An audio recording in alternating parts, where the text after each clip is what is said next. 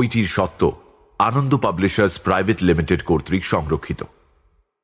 ধূমপান স্বাস্থ্যের পক্ষে ক্ষতিকর। পশু পাখির ওপর অত্যাচার বা আঘাত করা দণ্ডনীয় অপরাধ। গল্পের প্রয়োজনে লেখক যে বর্ণনা দিয়েছেন, সেটি তার কল্পনাপ্রসূত। টিম মির্চি পশু পাখির ওপর কোনো রকম অত্যাচার কোনোভাবেই সমর্থন করে না।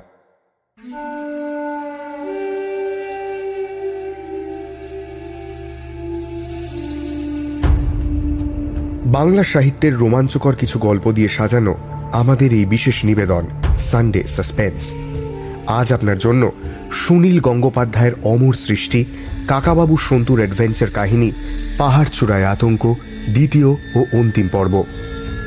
প্রথম পর্বে আপনি শুনেছেন, কাকাবাবু এবং সন্তু এসেছেন নেপালের গোরখশেপে মাউন্ট এভারেস্টে ওঠার জন্য এখানেই বেস ক্যাম্প তৈরি করেন অভিযাত্রীরা। কাকাবাবুর কাছে রয়েছে একটি রহস্যময় দাঁত। সন্তু বুঝতে পারছে না, কাকাবাবু এভারেস্ট জয় করতে এসেছেন নাকি ইয়েতির খোঁজে এসেছেন? কাকাবাবুর কাছে সন্তু জানতে পারল কেন শিফটার নামের এক অভিযাত্রী সেই জায়গা থেকে রহস্যজনকভাবে উধাও হয়ে যান। কালা পাথরে যাওয়ার সময় সন্তু এবং শেরপাড়া এক বিশাল লোমস প্রাণীকে এক ঝলক দেখতে পায়। ভয়ে শেরপা এবং মালবাহকরা পালিয়ে যায়। কাকাবাবু এবং সন্তুকে কেউ গম্বুজের মধ্যে বন্ধ করে দিয়ে যায়। মিস্টার রানা এবং মিস্টার ভার্মা এসে তাদের মুক্তি দেন। এক অজ্ঞাত পরিচয় ব্যক্তির মৃতদেহ পাওয়া যায়। মিংমা ফিরে আসে। কালা পাথরে যাওয়ার সময় কাকাবাবুও হঠাৎ উধাও হয়ে গেলেন। তারপর গল্প পাঠে দ্বীপ, গল্পের সূত্রধার অগ্নি। শুরু হচ্ছে পাহাড় চূড়ায় আতঙ্ক, দ্বিতীয় ও অন্তিম পর্ব।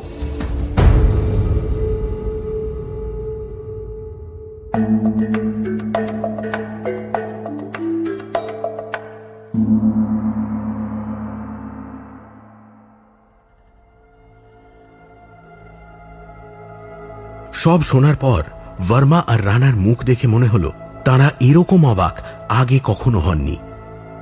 স্ট্রেঞ্জ ভেরি স্ট্রেঞ্জ এই তো আমাদের পেছনেই ছিলেন। কোনো কারণে উনি গম্বুজে ফিরে গেলেন? না না না না না না। উনি ক্রাচ ছাড়া হাঁটবেনই বা কি করে? ওইখানে রক্তই বা পড়ে আছে কেন? কিছুই তো বুঝতে পারছি না। ইয়েতি অদৃশ্য হতে পারে কথা আমিও শুনেছি। কোনো ইয়েতি এসে যদি সত্যিই মিস্টার রায়চৌধুরীকে ধরে নিয়ে যায়? ইয়েটি? আপনিও ইয়েটিতে বিশ্বাস করেন? তাছাড়া আর কি ব্যাখ্যা হতে পারে বলুন তো? মাত্র এই কজন লোক নিয়ে কালাপাথরের দিকে যাওয়ার কোনো দরকার ছিল না। মিংমা বরফের ওপর শুয়ে পড়ে গিরগিটির মতো আস্তে আস্তে এগোতে লাগল কাকাবাবুর ক্রাচটার দিকে। মিংমা ওরকম করছে কেন? ও দেখতে চাইছে ওখানে কোনো ক্রেভিস আছে কিনা। চোরা কোনো ক্রেভিসের মধ্যে পা দিয়ে মিস্টার রায়চৌধুরী নিচে ডুবে যেতে পারেন। অনেক সময় ছোট ছোট ক্রেভিস থাকে যেটার উপর পা দিলেই বিপদ। মিংমা ঠিকই কাজ করছে। শুয়ে থাকলে হঠাৎ তলিয়ে যাওয়ার ভয় থাকে না। কিন্তু কিন্তু তাহলে রক্ত কি করে আসবে? বরফের ওপর পড়ে গেলে তো বেশি জোরে লাগে না। রক্তও বেরোয় না। ঠিক বলেছ সন্তু। রক্ত এলো কি করে? মিংমা ক্রাচটাকে ধরে বরফের ওপর চাপড় মারতে লাগল জোরে জোরে। গুঁড়ো গুঁড়ো বরফ ছিটকোতে লাগল সেই আঘাতে। কিন্তু স্পষ্ট বোঝা গেল সেখানকার বরফের মধ্যে কোনো গর্ত নেই। তারপর উঠে দাঁড়িয়ে নিরাশ গলায় সে বলল নেই সাহ ইধার কিরভাস নেই। আশ্চর্য! একটা মানুষ কি অদৃশ্য হয়ে যেতে পারে? ব্যাপারটা আমার একদম ভালো ঠেকছে না। আমাদের এখানে আর বেশিক্ষণ থাকা ঠিক নয়। মিস্টার রায়চৌধুরীর খোঁজ না নিয়েই ফিরে যাব। গভর্নমেন্ট অফ ইন্ডিয়ার বিশেষ রিকোয়েস্ট আছে। যাতে আমরা ওর নিরাপত্তার দায়িত্ব নিই। আর কীভাবে খোঁজ করবেন? চারদিকে ধুধু করছে বরফ এখানে কোনো মানুষের পক্ষে লুকিয়ে থাকাটাও সম্ভব নয়। আর উনি ক্রাচ নিয়ে দৌড়তেও পারবেন না। তাহলে গেলেন কোথায়? সেটাই তো প্রশ্ন। দেখুন শেক্সপিয়ারের হ্যামলেটের সেই লাইনটা আমার মনে পড়ছে। There are more things in heaven and earth Horatio than are dreamt of in your philosophy আপনারা যাই বলুন বাতাসে মাটিতে এমন অনেক রহস্য আছে যা মানুষের অজানা। সে কি মিস্টার ভার্মা? আপনি কি অলৌকিক ব্যাপারে বিশ্বাস করেন নাকি? আমার আমার ভীষণ শীত করছে। আমি আর এখানে থাকতে পারছি না। চলুন চলুন চলুন গম্বুজটার দিকে ফিরে যাই। গম্বুজের কাছে ফিরে যাব? মিস্টার রায়চৌধুরীর কি হবে? আরে গম্বুজের কাছে ফিরে গিয়ে দেখা যাক। কোনো কারণে উনি তো সেখানেও যেতে পারেন। হয়তো কোনো দরকারি জিনিস ফেলে এসেছিলেন। গম্বুজটা তো অনেক দূরে। উনি অত দূরে ফিরে গেলেন, আর আমরা টেরও পেলাম না। আরে উনি আমাদের সামনে দিয়ে কোথাও যাননি, এই কথা তো ঠিক। ওকে খুঁজতে হলে আমাদের পিছন দিকেই খুঁজতে হবে, আর আমার অসম্ভব শীত করছে, আর বেশিক্ষণ এখানে থাকলে আমি হয়তো মরেই যাব। ভার্মা স্যার, রানা স্যার, আমি একবার একটা ক্রেভিসের মধ্যে পড়ে গেছিলাম। মিংমা আমায় টেনে তুলেছিল। আমি অনেকখানি ঢুকে গিয়েছিলাম বরফের মধ্যে। তারপর তারপর আমার একটা অদ্ভুত জিনিস মনে হয়েছিল। আমার শরীরটা না একটা শক্ত কিছুতে গিয়ে ঠেকেছিল। আমি একটা স্পর্শ পেয়েছিলাম। আমার ধারণা সেটা একটা লোহার পাত। বরফের নিচে লোহার পাত? বাবা তোমার কি মাথা খারাপ হয়ে গিয়েছে? এক মিনিট মিস্টার ভার্মা। সন্তু তুমি কি করে বুঝলে লোহার পাত? পাথরও তো হতে পারে। বরফের খানিকটা নিচে তো পাথর থাকবেই। পায়ের তলায় পাথর ঠেকলে একরকম লাগে আর লোহার পাতের মতো প্লেন কোনো জিনিস ঠেকলে অন্যরকম লাগে। আমার সেই অন্যরকম লেগেছিল। সেই জায়গাটা কোথায়? এখানে নয় ওইদিকে। সেখানে কাঠির ওপর একটা লাল রুমাল বেঁধে রেখেছিল মিংমা খুঁজলে হয়তো সে জায়গাটা বের করা যেতে পারে। আমরা শুধু শুধু এখানে সময় নষ্ট করছি। ধরা যাক সন্তু যেখানে বরফে ডুবে গিয়েছিল সেখানে বরফের নিচে একটা লোহার পাত পড়ে আছে। কিন্তু তার সঙ্গে এখানকার রহস্যের সম্পর্ক কি হ্যাঁ? কেন শিপটেন এরকম একটা জায়গা থেকে অদৃশ্য হয়ে গেছিলেন? কাকাবাবু তার খোঁজে এসেছেন। তারপর কাকাবাবু সেই একই জায়গা থেকে অদৃশ্য হয়ে গেলেন। এর মধ্যে কোনো যোগাযোগ থাকতে পারে না? আরে বাবা, এর মধ্যে আবার কেন শিপটনের কথা এলো কি করে? কে বলল মিস্টার রায়চৌধুরী কেন শিপটনের খোঁজ করতে এখানে এসেছিলেন? শিপটন একজন বিদেশি, তিনি নিরুদ্দেশ হয়ে যান নেপালে। এই নিয়ে ভারত সরকার কেন মাথা ঘামাবে? তোমার কাকাবাবু ইয়েতি নিয়ে গবেষণা করবেন বলে ভারত সরকারের কাছে সাহায্য চেয়েছিলেন। অবশ্য ইয়েতি সম্পর্কে আমারও একটা থিওরি আছে। এই চলুন চলুন চলুন গম্বুজে ফিরে গিয়ে বলব। সন্তু তুমি কি বলতে চাইছো? যেখানে রক্ত পড়ে আছে ওই জায়গার বরফটা একটু খুঁড়ে দেখলে হয় না? যদিও নিচে কিছু থাকে ক্রাচ ছাড়া তো কাকাবাবুর পক্ষে কোথাও যাওয়াই সম্ভব নয়। আরে মিংমা তো দেখল ওখানকার বরফ শক্ত। মিছিমিছি বরফ খুঁড়ে লাভ নেই। চলুন মিস্টার রানা গম্বুজের দিকে ফিরে যাই। আমি যে আর আমি যে আর থাকতে পারছি না। আপনার যদি খুব শীত করে তাহলে আপনি গম্বুজের দিকে এগোন মিস্টার ভার্মা। এই ছেলেটি যখন বলছে তখন বরফ খুঁড়েই দেখা যাক। মিস্টার রায়চৌধুরীর জন্য সব রকমের চেষ্টা করতে আমরা বাধ্য। আকাশের অবস্থাটা একবার দেখুন। সবাই ওপর দিকে তাকিয়ে দেখল আকাশের অবস্থা একদম পাল্টে গিয়েছে। কি সুন্দর ঝকঝকে রোদ ছিল কিছুক্ষণ আগেও। এখন কালো কালো মেঘ উড়ে আসছে। যে কোনো সময় বৃষ্টি নামতে পারে অথবা ঝড় ওঠাও আশ্চর্য কিছু নয়। মিংমা কাঁধের ঝোলা থেকে একটা গাঁইতি বের করে বলল আমি ঝটপট খুঁড়ে দেখছি সাব। বেশি টাইম লাগবে না। দেখতে দেখতে মিংমা অনেকখানি গর্ত খুঁড়ে ফেলল। একসময় গাঁইতিতে ঠং করে শব্দ হলো।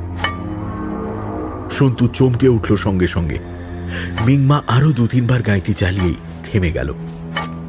সন্তুর দিকে তাকিয়ে করুণ গলায় বলল লোহার পাত না আছে সন্টু সাব। পাথর হ্যায়। বলেছিলাম না নিছক পণ্ডশ্রম? একজন মানুষ এতখানি শক্ত বরফের মধ্যে তলিয়ে যাবেন কি করে? আরে চলুন চলুন চলুন আর দেরি করবেন না ঝড় উঠবে শিগগির চলুন। সন্তু নিচের ঠোঁট কামড়ে ধরল। লোকজনের সামনে সে কাঁদতে চায় না কিন্তু তার মনে হলো তারা যেন কাকাবাবুকে এখানে অসহায় অবস্থায় ফেলে রেখে চলে যাচ্ছে। অথচ ঝড়ের মধ্যে এখানে দাঁড়িয়ে থাকা যাবে না। ঝড় তখনই উঠল না বটে, কিন্তু আকাশটা ক্রমশ বেশি কালো হয়ে আসতে লাগল। ওরা সবাই মিলে ফিরে চলল গম্বুজের দিকে। কেউ কোনো কথা বলল না। প্রায় চল্লিশ মিনিট হেঁটে ওরা পৌঁছলো গম্বুজটার কাছে। মিংমা দৌড়ে গিয়ে গম্বুজের মধ্যে ঢুকে হতাশ গলায় বলল নাই সাহ আঙ্কেল সাহ এখানে আসেননি। প্রায় তখনই একটা ফটফট শব্দ শুনতে পেল ওরা। হেলিকপ্টার ফিরে আসছে। বর্মা উৎফুল্ল গলায় বললেন বাহ চমৎকার! তাহলে রাত্রে আর এখানে থাকতে হবে না। ঝড় উঠলে আরও বিপদ হতো জানেন। হেলিকপ্টারটা ফিরতে পারতো না। বাপরে বাপরে বাপ। এখানে সব ভুতুড়ে কাণ্ড ঘটছে। এ, মিস্টার রানা চলুন চলুন চলুন আর দেরি করবেন না। আমরা আমরা এখান থেকে চলে যাব? চলে যেতে চাইছি বলে কি আমায় ভীত ভাবছ? শোনো যে শত্রুকে চোখে দেখা যায় তার সঙ্গে লড়াই করতে আমি কখনো ভয় পাইনি। কিন্তু অদৃশ্য শত্রুর সঙ্গে লড়াই করতে তো আমি জানি না। তাছাড়া তোমার কাকাবাবু যে মিসিং সে খবর তো ভারত সরকারকে এক্ষুনি জানাতে হবে। তারপর বড় সার্চ পার্টি এনে খুঁজতে হবে। হুম আপনি ঠিকই বলছেন মিস্টার ভার্মা। এখানে থেকে আর কোনো লাভ নেই। ঝড় আসার আগেই আমাদের ফ্লাই করা উচিত। আমি যাব না। আমি কিছুতেই যাব না কিছুতেই না। ছেলেটা পাগল হয়ে গিয়েছে নাকি হ্যাঁ? এখানে একা একা থাকবে? হয় না। আমি সান্টু সাহেবের সঙ্গে থাকব। ভার্মা আর রানা দুজনেই অনেক করে বোঝাবার চেষ্টা করলেন সন্তুকে। কিন্তু সন্তু রাজি হলো না। সার্চ পার্টি তো আসবেই। ততদিন পর্যন্ত সন্তু এই গম্বুজের মধ্যেই অপেক্ষা করবে। রানা বলল, কাল সকালেই আবার ফিরে আসবেন। প্রবল গর্জন করে শূন্যে উঠে গেল হেলিকপ্টার।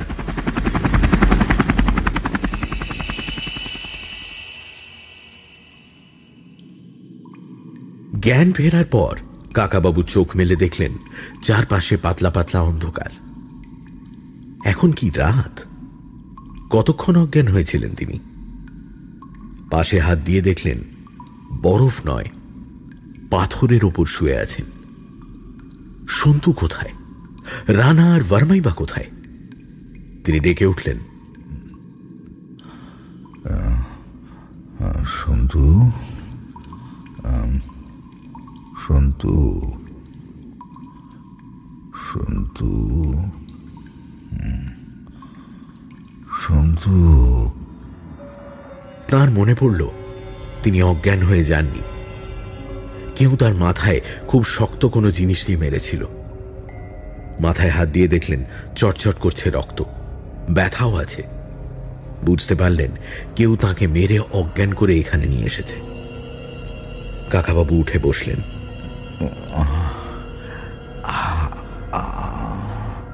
হাত পা কেউ বেঁধে রাখেনি।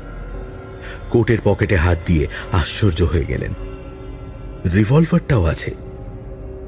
মনে হলো একটা মস্ত গুহার মধ্যে রয়েছেন তিনি। বাঁদিকে অনেকটা দূরে আলো ভেসে ভেসে বেড়াচ্ছে। সে আলোটা কিসের তিনি ধরতে পারলেন না। কিন্তু এপাশ ওপাশ হাতড়েও ক্রাচ দুটো খুঁজে পেলেন না। অদ্ভুত ব্যাপার। ক্রাচ দুটো নিয়ে নিল। আ- আর আর রিভলভারটা রেখে দিল। দূরে কিছু মানুষের অস্পষ্ট গলার আওয়াজ শোনা গেল। যেন মাইক্রোফোনে কিছু বলা হচ্ছে। হিমালয়ের এই বরফের রাজ্যে মাইক্রোফোন। কাকাবাবু মাথাটা ঝাঁকুনি দিয়ে বুঝতে চাইলেন যে তিনি এখনও ঘুমিয়ে আছেন কিনা। অমনি যন্ত্রণা খুব বেড়ে গেল।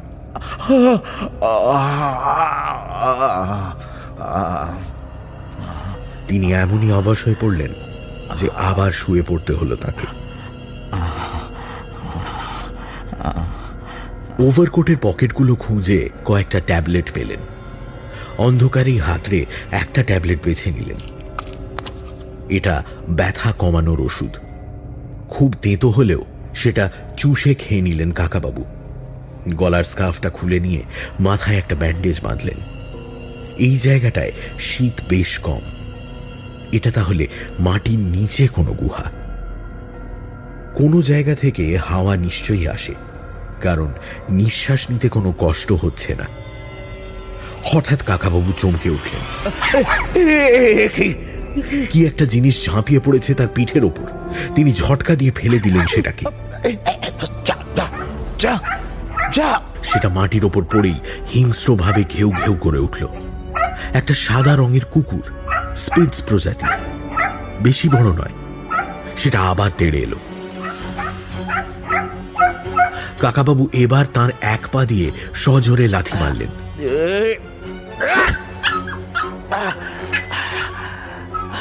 খানিকটা দূরে ছিটকে গেল কুকুরটা। তারপর আবার দৌড়ে এসে ঘ্যাক করে তার পা কামড়ে ধরল। কাকাবাবু জোর করে সেটাকে ছাড়িয়ে আবার ছুঁড়ে ফেলে দিলেন। মোটা প্যান্ট পরে আছেন বলে কুকুরটা দাঁত বসাতে পারেনি। কুকুরটা মাথা নিচু করে পা আছড়াতে আছড়াতে রাগে গজরাচ্ছে। কাকাবাবু রিভলভারটা তুললেন। এক গুলিতেই তিনি কুকুরটাকে সাবার করে দিতে পারেন। কিন্তু তিনি কুকুর ভালোবাসেন। মারতে ইচ্ছে হলো না। কুকুরটা ডাকতে ডাকতে এবার তার পেছন দিকে চলে এলো। এ তো জ্বালাবে মনে হচ্ছে। কাকাবাবু হাতের কাছে কিছু না পেয়ে সেটার দিকে একটা গ্লাভস ছুঁড়ে মারলেন। কুকুরটা সেটা কামড়ে ধরে গো গো করতে লাগল। তারপর মুখে নিয়ে দৌড়ে পালিয়ে গেল। একটু পরেই সে ফিরে এলো। এবার কি করা? কাকাবাবু দ্বিতীয় গ্লাভসটাও ছুঁড়ে মারলেন কুকুরটার দিকে। সে সেটাকে কামড়ে ধরে ঝাঁকুনি দিতে লাগল। যেন বেশ একটা মজার খেলা পেয়েছে। আবার সেটা নিয়েও পালিয়ে গেল একদিকে। আর ফিরে এলো না। হিমালয়ের এই উচ্চতায় জন্তু জানোয়ার দেখা যায় না। এর মধ্যে পোষা কুকুর। কাকাবাবু ভাবছিলেন আমায় তো মেরে অজ্ঞান করে দিল। সন্তু আর বাকিরা কোথায়? রানা আর ভার্মার কাছে লাইট মেশিন গান ছিল। তাদের মারা অত সহজ নয়। কাকাবাবু দেওয়ালে ভর দিয়ে আস্তে আস্তে উঠে দাঁড়ালেন।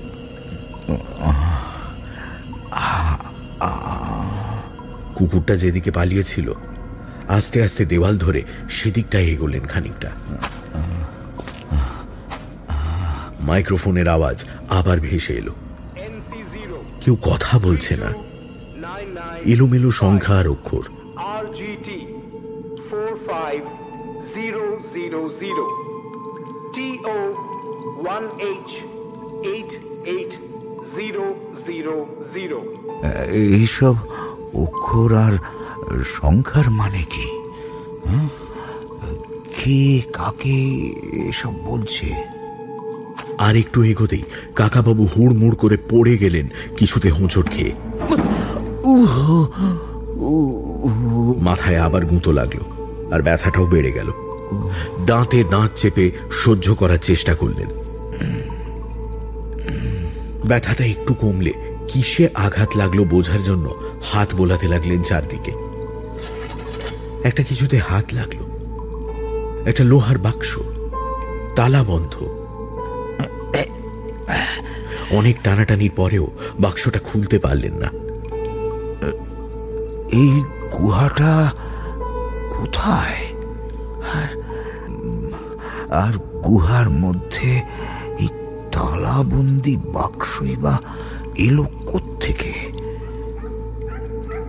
দূর থেকে কুকুরটার গলার আওয়াজ আবার পাওয়া গেল। নিচ থেকে আসছে আলোর ধোঁয়া। কোথায় সেই জায়গাটা? কুকুরটা আবার আলো ধোঁয়ার মধ্যে ফিরে এলো। সেদিকে তাকাতেই কাকাবাবুর বুকের মধ্যেটা ধক করে উঠল। কুকুরটার পাশে একটা বিশাল ছায়ামূর্তি। মাত্র এক পলক দেখা গেল সেটাকে। তারপর সেটা মিলিয়ে গেল। মূর্তিটা বিশাল একটা বাঁদরের মতো। সামনের দিকে খানিকটা ঝুঁকে দাঁড়িয়েছিল। কাকাবাবু রিভলভারটা বাগিয়ে ধরলেন। এই তবে ইয়েতি। কুকুরটা আবার ডেকে উঠল আর সেই বিশাল বাঁদরের মতো মূর্তিটা আলোর ধোঁয়ার মধ্যে এসে দাঁড়াল। কুকুরটা ওর চারদিকে ঘুরছে আর লাফাচ্ছে, কামড়াচ্ছে না। কাকাবাবু লোহার বাক্সটার উপাসে গিয়ে দাঁড়ালেন। এক পায়ে দাঁড়িয়ে তিনি। কুকুরটা আবার ডাকতে ডাকতে ছুটে আসছে তাঁর দিকে। লাথি মেরে তাড়ানো সম্ভব নয়। কামড়াতে এলে হাত দিয়ে আটকাতে হবে। কিন্তু না, কুকুরটা এলো না। একটু ডেকেই ফিরে গেল মূর্তিটার দিকে। এবার মূর্তিটা এক পা এক পা করে এগিয়ে আসতে লাগল কাকাবাবুর দিকে। সে দুলে দুলে আস্তে আস্তে হাঁটে। কাকাবাবুর থেকে পাঁচ সাত হাত দূরে এসে মূর্তিটা দাঁড়িয়ে পড়ল। কাকাবাবুর রিভলভারের সেফটি ক্যাচ সরিয়ে তাক করলেন প্রাণীটার বুকের দিকে। তার সারা গায়ে বাঁদরের মতো বিশাল বিশাল লোম। হাত দুটো লম্বা। প্রাণীটা দুহাত তুলে ভয়ঙ্কর চিৎকার করে এগোতে লাগল। সে কাকাবাবুকে আক্রমণই করতে চায়। কাকাবাবু দ্রুত চিন্তা করে নিলেন।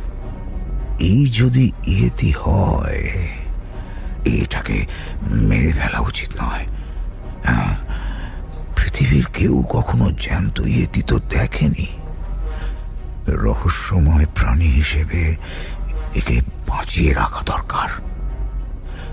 পায়ে গুলি মেরে আহত করা যায় আর সেই আওয়াজে ও ভয় পাবে। রিভলভারের নলটা একটু নিচু করে তিনি ট্রিগার টানলেন কিন্তু গুলি বেরোলো না। শুধু খট করে একটা আওয়াজ হলো। কাকাবাবু আবার ট্রিগার টানলেন, কিন্তু আবারও গুলি বেরোলো। না তিনি বুঝতে পারলেন, তার রিভলভারে গুলি নেই। একটা ঠান্ডা স্রোত বয়ে গেল তার শরীরে। স্পষ্ট মনে আছে, দুপুরবেলা তার রিভলভারে গুলি ভরা ছিল। নিশ্চয়ই কেউ গুলি বের করে নিয়েছে। কাকাবাবু এবার রিভলভারটাই ছুঁড়ে মারলেন, প্রাণীটার মাথা লক্ষ্য করে। কিন্তু প্রাণীটা খুব কায়দা করে লুফে নিল সেটা। তারপর বিভৎস হাসির শব্দ করল।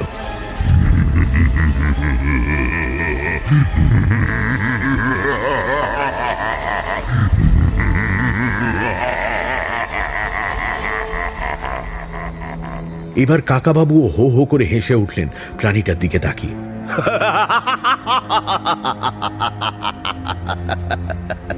তার হাসি শুনে প্রাণীটা থমকে গেল খানিকটা। তারপর আবার বিকট শব্দ করে কাকাবাবুর গলা টিপে দেবার জন্য এগোতে লাগল।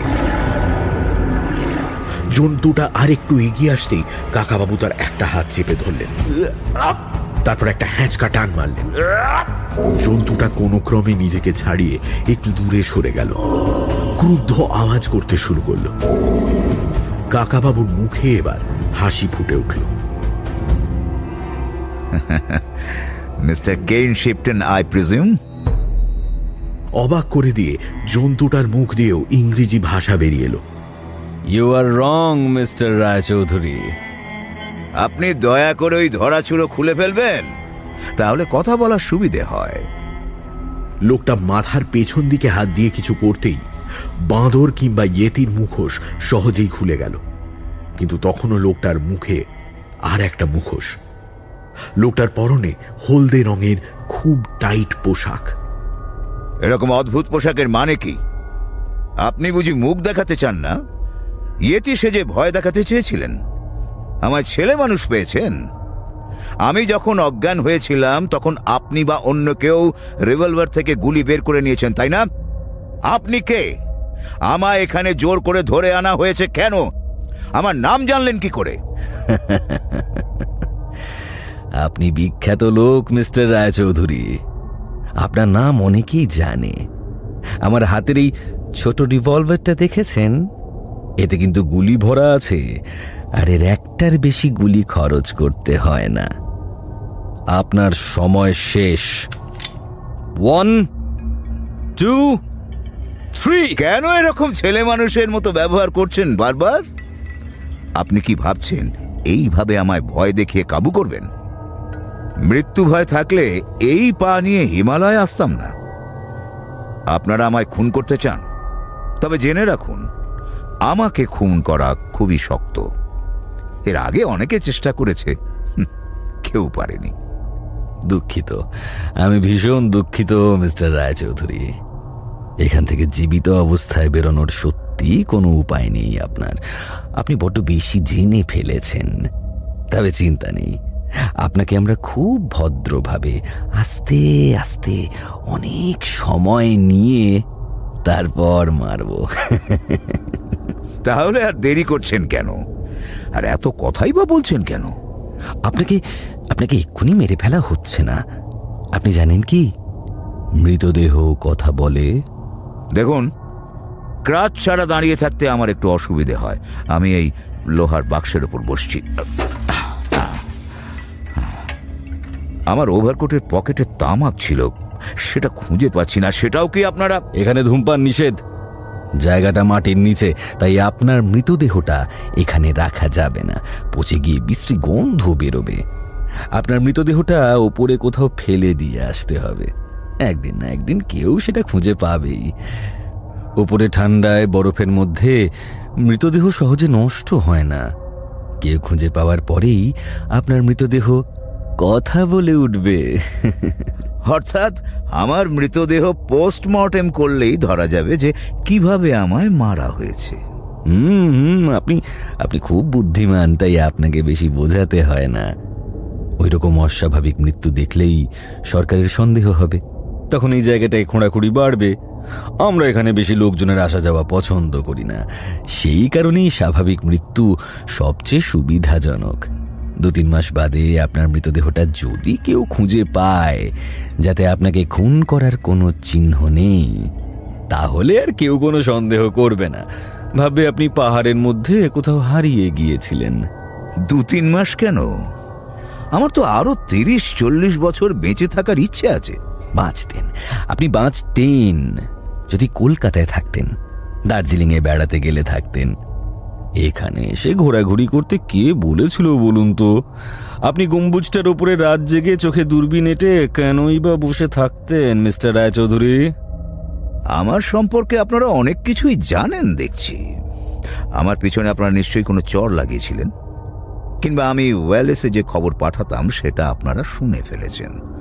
কিন্তু যাই বলুন দু তিন মাসের মধ্যে আমার স্বাভাবিক মৃত্যুর কোনো আশা নেই। আছে আছে আছে। আছে মিস্টার রায়চৌধুরী আপনাকে আমরা এক বেলা খেতে দেব দুখানা টোস্ট। এর জন্য আপনার মতো স্বাস্থ্যবান মানুষও দেড় দু মাসের বেশি বাঁচতে পারবে না।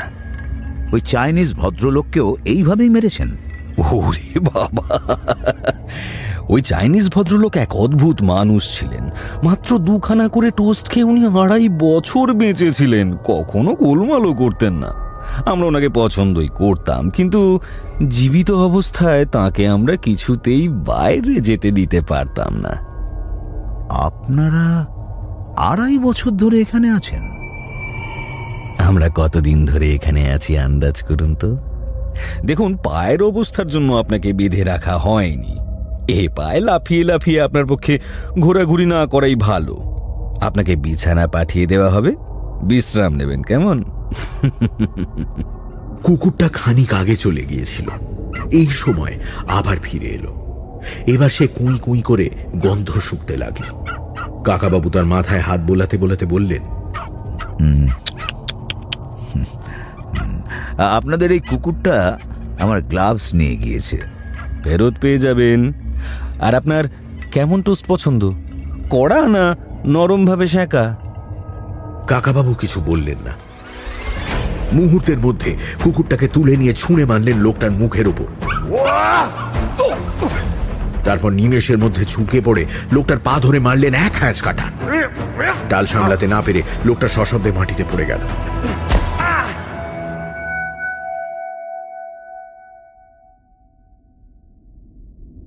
সন্তু সারা রাত না ঘুমিয়ে ছটফট করল। কাকাবাবু কি করে অদৃশ্য হয়ে গিয়েছেন কিছুতেই বুঝতে পারল না। ভোরের আলো ফোটার সঙ্গে সঙ্গে সে মিংমাকে ধাক্কা দিয়ে জাগিয়ে তুলল। মিংমা মিংমা ওঠো ওঠো ওঠো ওঠো। স্যান্টো সাহেব তুমি নিজ যাওনি? আচ্ছা কাকাবাবু যেখান থেকে অদৃশ্য হয়ে গেলেন সে জায়গাটা তো তুমি খুঁড়ে দেখলে। সেখানে বললে পাথর ছিল। আচ্ছা লোহার মতো কিছু দেখতে পাওনি? না সের পাথর ছিল। আমি যেখানে বরফের মধ্যে ঢুকে যাচ্ছিলাম সেই জায়গাটা তোমার মনে আছে? সেখানে তো একটা রুমালের নিশান ভি রেখে এসেছিলাম। কি জানি সেটা বরফে চাপা পড়ে গিয়েছে কিনা। হাওয়াতে উড়ে ভি যেতে পারে। চলো এক্ষুনি সে জায়গাটা খুঁজে বের করতে হবে এক্ষুনি। কিন্তু আঙ্কেল সাহেব যেখান থেকে গায়েব হয়ে গেলেন সেখান থেকে তো ওই জায়গাটা বহুত দূর। তা হোক সেই জায়গাটা পেলেই আমার চলবে। সন্টু সাহেব আমি একটা কথা বুঝতে পারছি না। বরফ কে নিচ মে পাথর থাকে বা লোহা কি হয়েছে তাতে? বরফের নিচে পাথরই থাকে মিংমা লোহা থাকে না। লোহার পাত থাকাটা অস্বাভাবিক। সেটা ভালো করে দেখা দরকার। চলো শাবল গাইতে নিয়ে আমরা এক্ষুনি বেরিয়ে পড়ি। क्या এখনই আ- আগে হেলিকপ্টার আসুক সন্টু সাহেব রানা সাহেব আর ভার্মা সাহেব ওয়াপাস আসবেন বলেছেন। ওদের যদি আসতে দেরি হয় তার আগে চলো আমরা জায়গাটা খুঁজে দেখি। চলো না! দাঁড়াও। আগে চা খেয়ে নি। না হলে এত ঠান্ডার মধ্যে হাত পা চলবে না। স্পিরিট স্টোভ জেলে মিংমা গরম জল চাপিয়ে দিল। সন্তু গম্বুজের দরজাটা খুলে বাইরে এসে দাঁড়াল। এখনও ভালো করে রোদ ওঠেনি। বাইরে নরম ঠান্ডা আলো। চারদিক নিস্তব্ধ বলেই বুঝি ভয় হয়। ডান দিকে তাকিয়ে সন্তু চমকে উঠল। গম্বুজের পাশের চাতালে এক গাদা মুরগির পালক ছড়ানো। শুধু পালক নয় চোখ আর চামড়া সমেত মুরগির মুন্ডুও দু তিনটে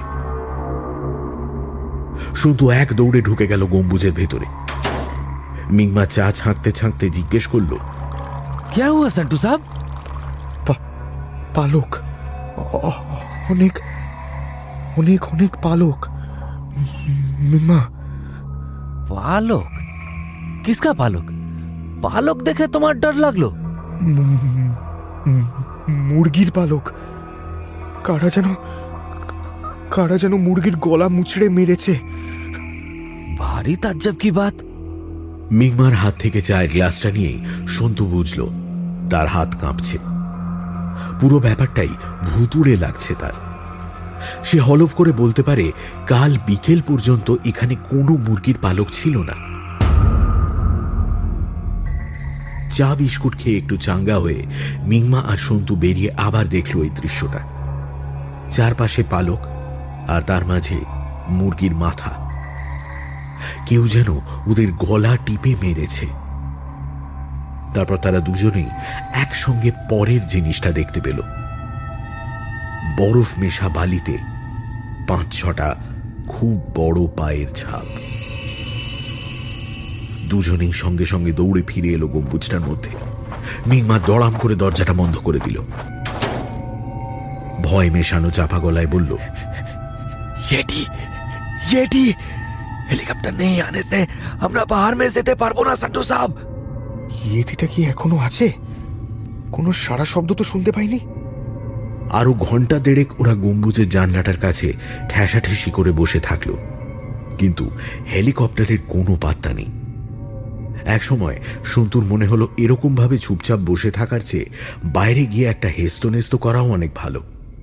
সে গম্বুজের দরজা খুলে বলল চলো মিংমা সেই জায়গাটা খুঁজতে যাব। কি করছ সান্টু সাহেব? দাঁড়াও হেলিকপ্টার জরুর আসবে। আর কোন জায়গাতে যাবে? যেখানে তুমি রুমালের নিশান রেখেছিলে। আর দেরি করা যাবে না তুমি যাবে তো চলো। সন্তু আর মিংমা স্নো অ্যাক্স ও অন্যান্য জিনিসপত্র নিয়ে বেরিয়ে পড়ল। অনেকক্ষণ ধরে খোঁজাখুঁজি করল ওরা দুজনে কোথাও সেই লাল রুমালের চিহ্ন নেই আকাশে আজ বেশ চড়া রোদ সব দিক পরিষ্কার এর মধ্যে কারোর কোথাও লুকিয়ে থাকার প্রশ্ন ওঠে না এক জায়গায় এসে মিংমা হঠাৎ থমকে দাঁড়ালো সে যেন বিপদের গন্ধ পেল সন্তুর হাত চেপে ধরে সে বলল और मत जाओ खतरा है মিংমা বরফের ওপর শুয়ে পড়ল তারপর হাতটা লম্বা করে জোরে একটা গাঁইতির ঘা দিল। অনেকখানি বসে গেল গাঁইতিটা বুঝতে কোনো ভুল হলো না যে ওই জায়গাটা ফাঁপা। এই তো এই তো পেয়েছি সেই জায়গাটা। এখানেই তো সেদিন ডুবে যাচ্ছিলাম। মিংমা মিংমা চলো চলো খুঁড়তে শুরু করি চলো। মিংমা এদিক ওদিক গাঁইতে চালিয়ে বুঝে নিল ঠিক কতখানি জায়গা ফাঁপা রয়েছে। তারপর উঠে দাঁড়িয়ে বরফ কোপাতে শুরু করল। সন্তুও যোগ দিল তার সঙ্গে। মিংমার অসাধারণ শক্তি। এর মধ্যে সে একটা বড় চৌবাচ্চার মাপের গর্ত খুঁড়ে ফেলেছে। তারপর গর্তের এক পাশ থেকে ঝুঁকে নিচে গাঁইতি চালাতে লাগল। এক সময় সে নিজেই লাফিয়ে নেমে পড়ল গর্তটার মধ্যে। আরও কয়েকবার জোরে গাঁইতি চালাবার পর মিংমা মুখ তুলে বলল তুমি ঠিক বলা সান্টু সাহ নিচে তো লোহা হে। এখন দেখা দরকার সেটা কত বড়। এখানে বরফের তলায় কি রকম লোহার পাত রাখবে? কোনো অভিযাত্রী দল নিশ্চয়ই এত বড় লোহার পাত বই নিয়ে আসে না। আর কে করেগা সান্টু সাহ সন্তু ঠিক বুঝতে পারছে না। তবে একটা দারুণ জিনিসের সন্ধান পাওয়া গিয়েছে। এটাকে আর হারালে চলবে না। এমন সময় হেলিকপ্টারের শব্দ শোনা গেল। মিংমা আনন্দে চেঁচিয়ে উঠে বলল আ গয়া! আ গয়া! কিন্তু আর কিছুই বলতে পারল না মিংমা। ওরা লক্ষ্যই করেনি যে লোহার পাতটার এক জায়গায় চুলের মতো সরু জোড়ার দাগ আছে। সেই জায়গাটা ফাঁক হয়ে একটা ঢালু হয়ে যেতেই সন্তু গড়িয়ে পড়ে গেল নিচের অন্ধকারে। মিংমাও পড়ে যাচ্ছিল, কিন্তু তারই মধ্যে সে দুহাত বাড়িয়ে ধরে ফেলল খাদের উপরটা। দুটো লোহার পাতের মাঝখানে আটকে গেল মিংমার পায়ের তলা থেকে কোমর পর্যন্ত। সে যন্ত্রণায় আর্তনাদ করে উঠল।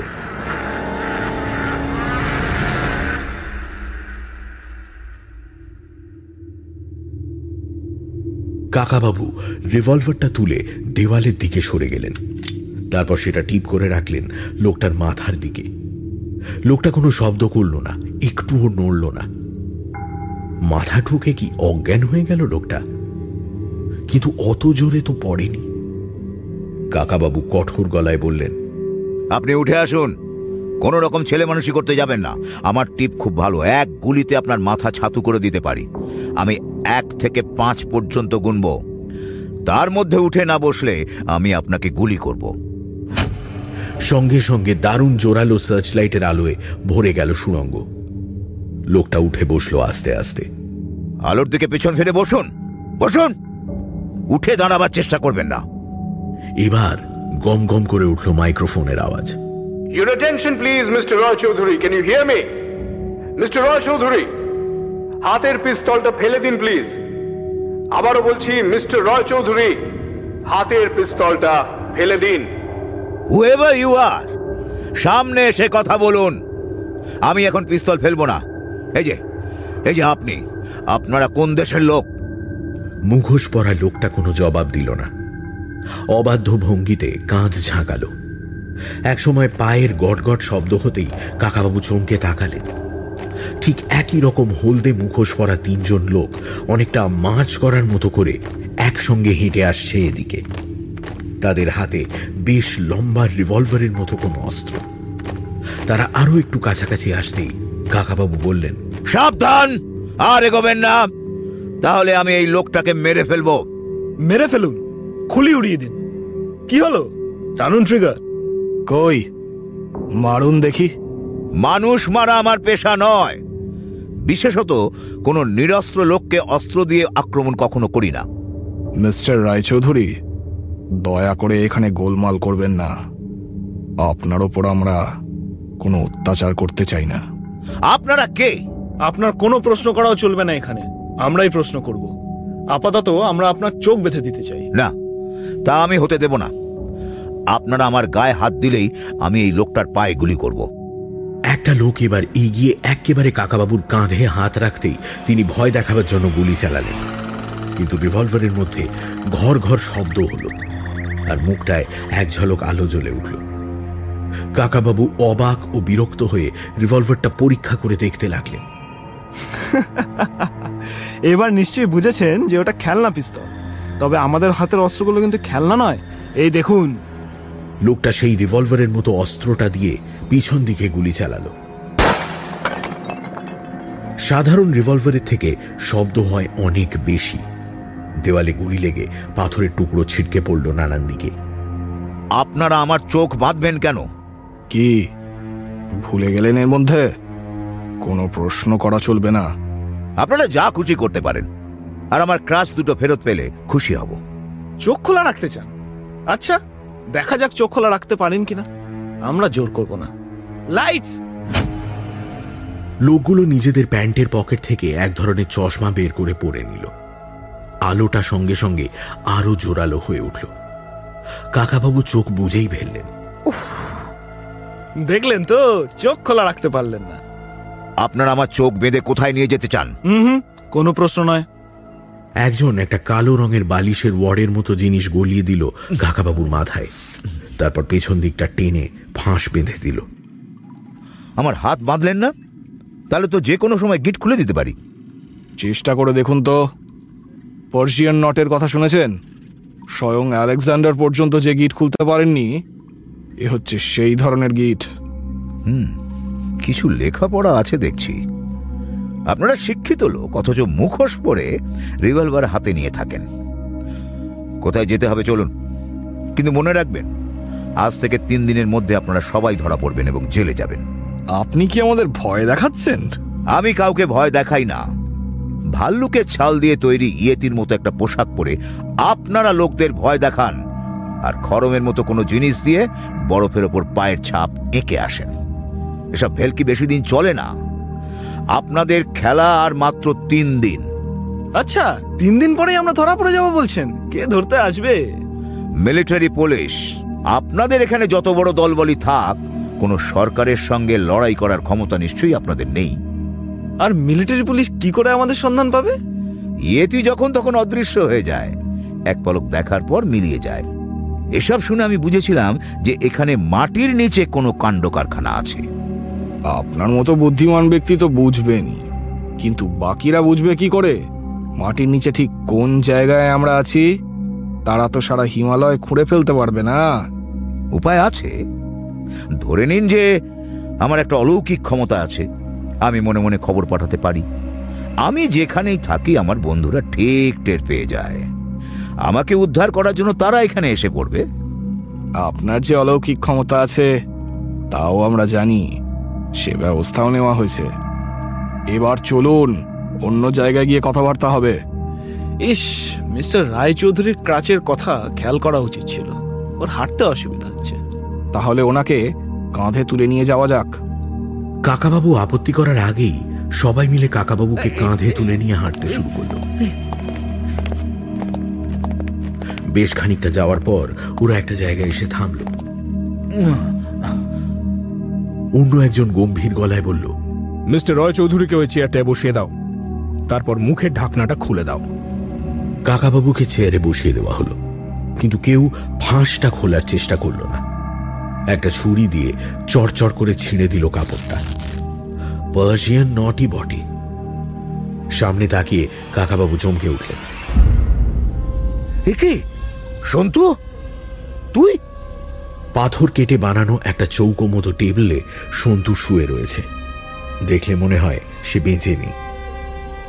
কাকাবাবু সন্তুর দিকে যাওয়ার চেষ্টা করলেন, কিন্তু দুজন মুখোশধারী তার হাত চেপে ধরে আছে।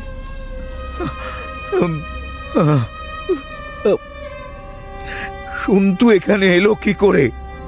তোমরা তোমরা সন্তুকে কি করেছ? কি করেছ? Chowdhury get a grip get a grip on yourself do you recognise me Kakababu তাকিয়ে দেখলেন একটা খুব উঁচু চেয়ারে একজন সাহেব বসে আছেন। আগা গোড়া কালো রঙের পোশাক পরা। এর মুখে কোনো মুখোশ নেই। মাথার চুল টকটকে লাল। গলায় ঝুলছে একটা সোনার হার আর হাতে ঝুলছে একটা লকেট। মানুষের দাঁতের চেয়ে অনেক বড় একটা দাঁত সোনা দিয়ে বাঁধানো। কাকাবাবু দু চোখ দিয়ে জল গড়াচ্ছে। তিনি ঘৃণা ভরে বললেন তোমায় চিনব না কেন? তুমি কেন শিপটেন। আমার ভাইপোকে তুমি মেরে ফেলেছ। এইটুকু একটা ছেলেকে মারতে তোমাদের দ্বিধা হয় না? তুমি এত বড় খুনি সে well you can say that mister Roy Chowdhury তোমার বাবাকে আমি চিনতাম। কত বড় লোক ছিলেন তিনি। তার ছেলে হয়ে এই কাণ্ড। আমি তোমার সম্পর্কে সব খবর নিয়েছি। অল্প বয়স থেকেই তোমার হঠাৎ বড় লোক হওয়ার শখ। সেই জন্যেই তুমি একবার ভাড়াটে সৈন্য হয়ে আফ্রিকার কঙ্গোতে নিরীহ লোকদের খুন করতে গেছিলে। তারপর এক এভারেস্ট অভিযাত্রী দলের সঙ্গে মিশে এখানে এসেছিলে। ইয়েতির মিথ্যে গল্প রটিয়ে উধাও হয়ে গিয়েছিলে একদিন। এখন তুমি কোনো বিদেশি গুপ্তচর সংস্থার হয়ে কাজ করছ। কিন্তু তাই বলে ওইটুকু একটা ছেলেকে মেরে ফেললে তুমি হ্যাঁ? তোমার বিবেক বলে কিছুই নেই। ওর বদলে তুমি আমাকে মারতে পারতে? আমি তো তোমাদের আসল শত্রু। শোনো রয় চৌধুরী, আজ পর্যন্ত কেউ যা পারেনি, এমনকি তুমিও যা পারোনি ও তাই পেরেছে।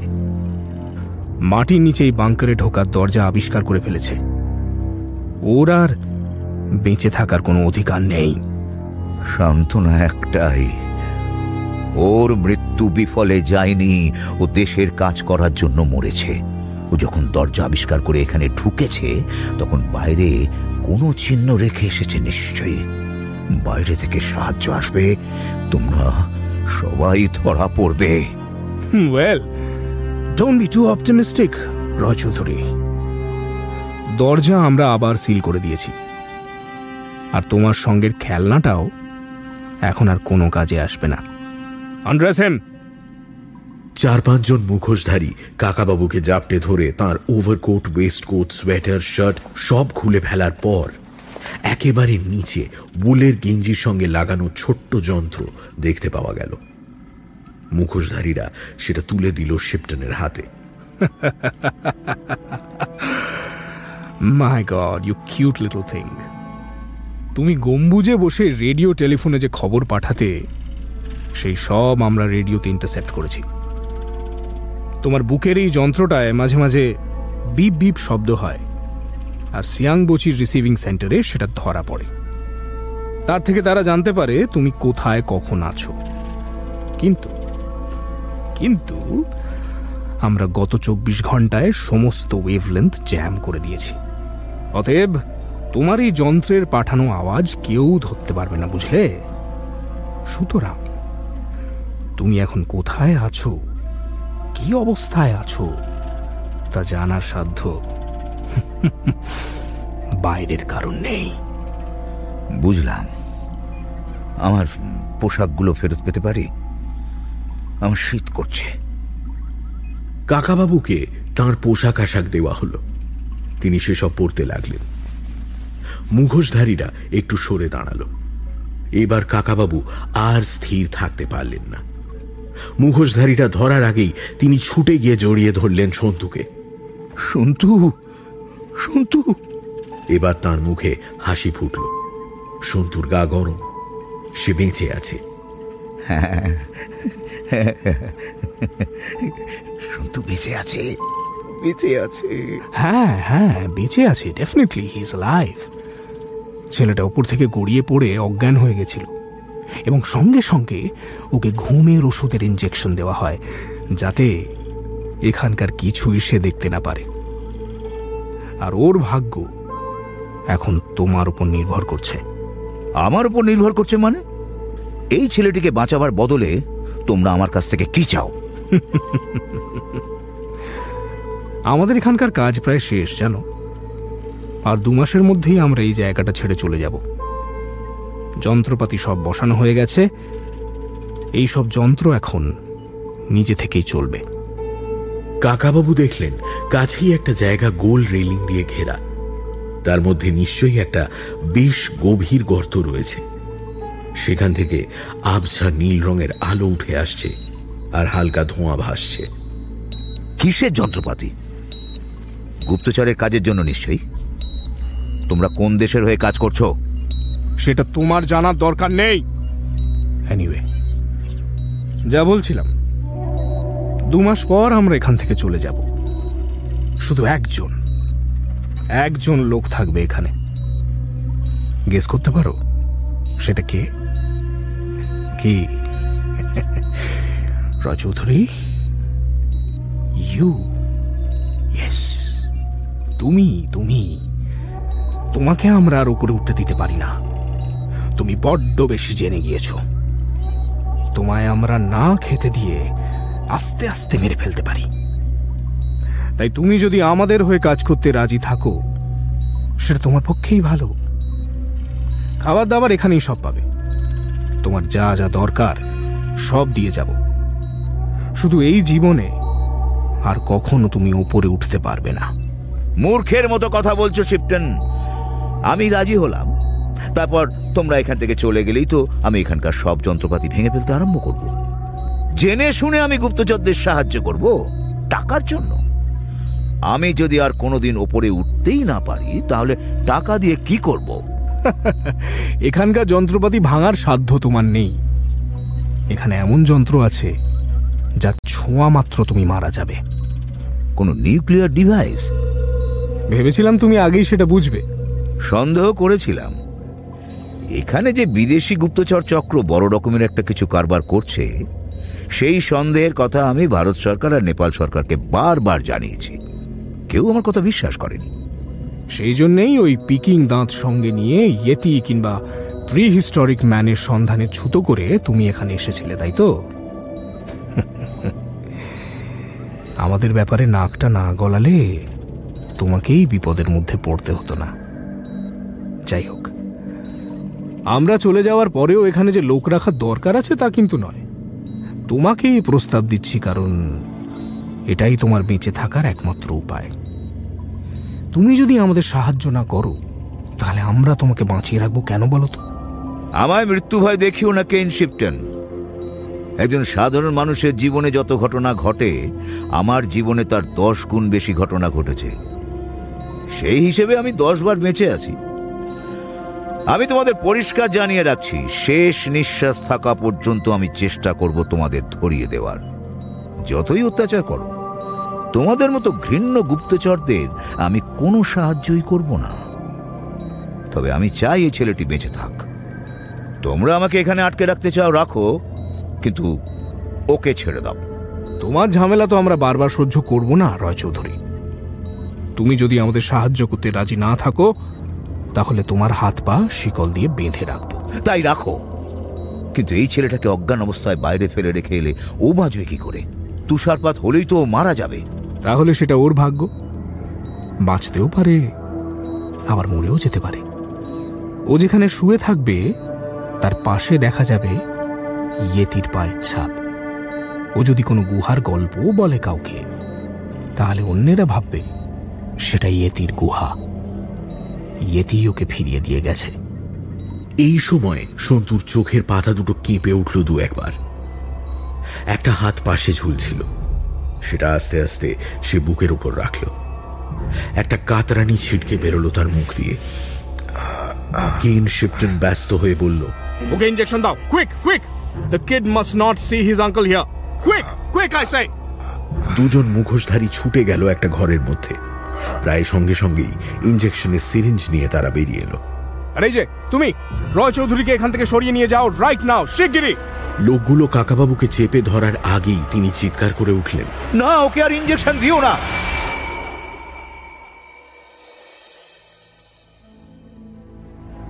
মিংমার মনে হলো যেন তার শরীরটা কোমরের কাছ থেকে কেটে দু টুকরো হয়ে যাচ্ছে। মাথার ওপর হেলিকপ্টারটা ঘুরছে। দারুণ যন্ত্রণায় সে গলা ফাটিয়ে চিৎকার করতে লাগল। হাত নাড়তে লাগল প্রাণপণে।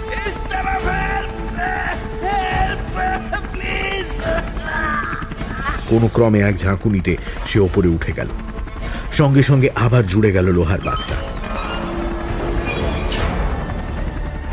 মিংমার আর কথা বলার মতো ক্ষমতা রইল না। দু তিন পা মাত্র গিয়েই মাটিতে পড়ে সে অজ্ঞান হয়ে গেল। হেলিকপ্টারটা কয়েক চক্কর ঘুরে নামলো বেশ খানিকটা দূরে।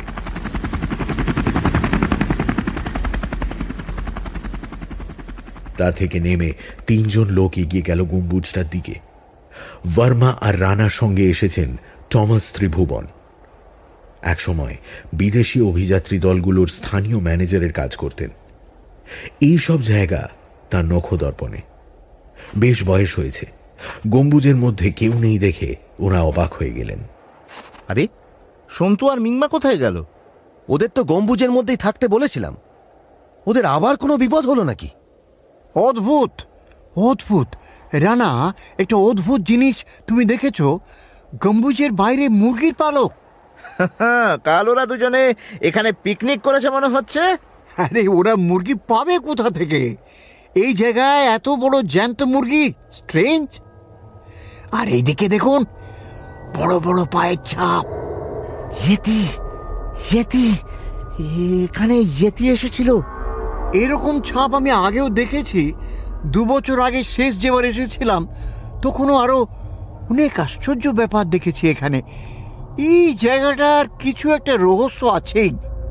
রানা গম্বুজের মধ্যে থেকে কাকাবাবুর ক্যামেরাটা নিয়ে এসে পটাপট ছবি তুলতে লাগলেন সেই ছাপগুলোর জানেন সেবার এসে দেখেছিলাম এরকম ইয়েটির পায়ের ছাপের পাশে পাশে একটা ছোট কুকুরের পায়ের ছাপ।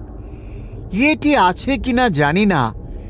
কিন্তু কোনো কুকুর কি এখানে থাকতে পারে নাকি? ইম্পসিবল ব্যাপার না। আরে এখানে কোথাও আমি দেখেছিলাম একটা লোহার পাত। রাত্রে খুব বরফ পড়ার পর সেটা কিন্তু আর দেখতে পাইনি। সন্তু নামের ওই ছেলেটাও কিন্তু লোহার পাতের কথা বলেছিল। দুজনের কথা তো মিলে যাচ্ছে। ধুর সেই ছেলেটা বাজে কথা বলছিল। শুধু শুধু কতখানি জায়গা খুঁড়ে দেখা হলো। কিছু পাওয়া গিয়েছিল? এইসব পাহাড়ি জায়গায় অনেক সময় ও ওরকম চোখের ভুল হয়। না না আমার স্পষ্ট মনে পড়ে এই গম্বুজ থেকে কয়েকশো গজের মধ্যে না একটা খাদ আর গুহার মতো ছিল।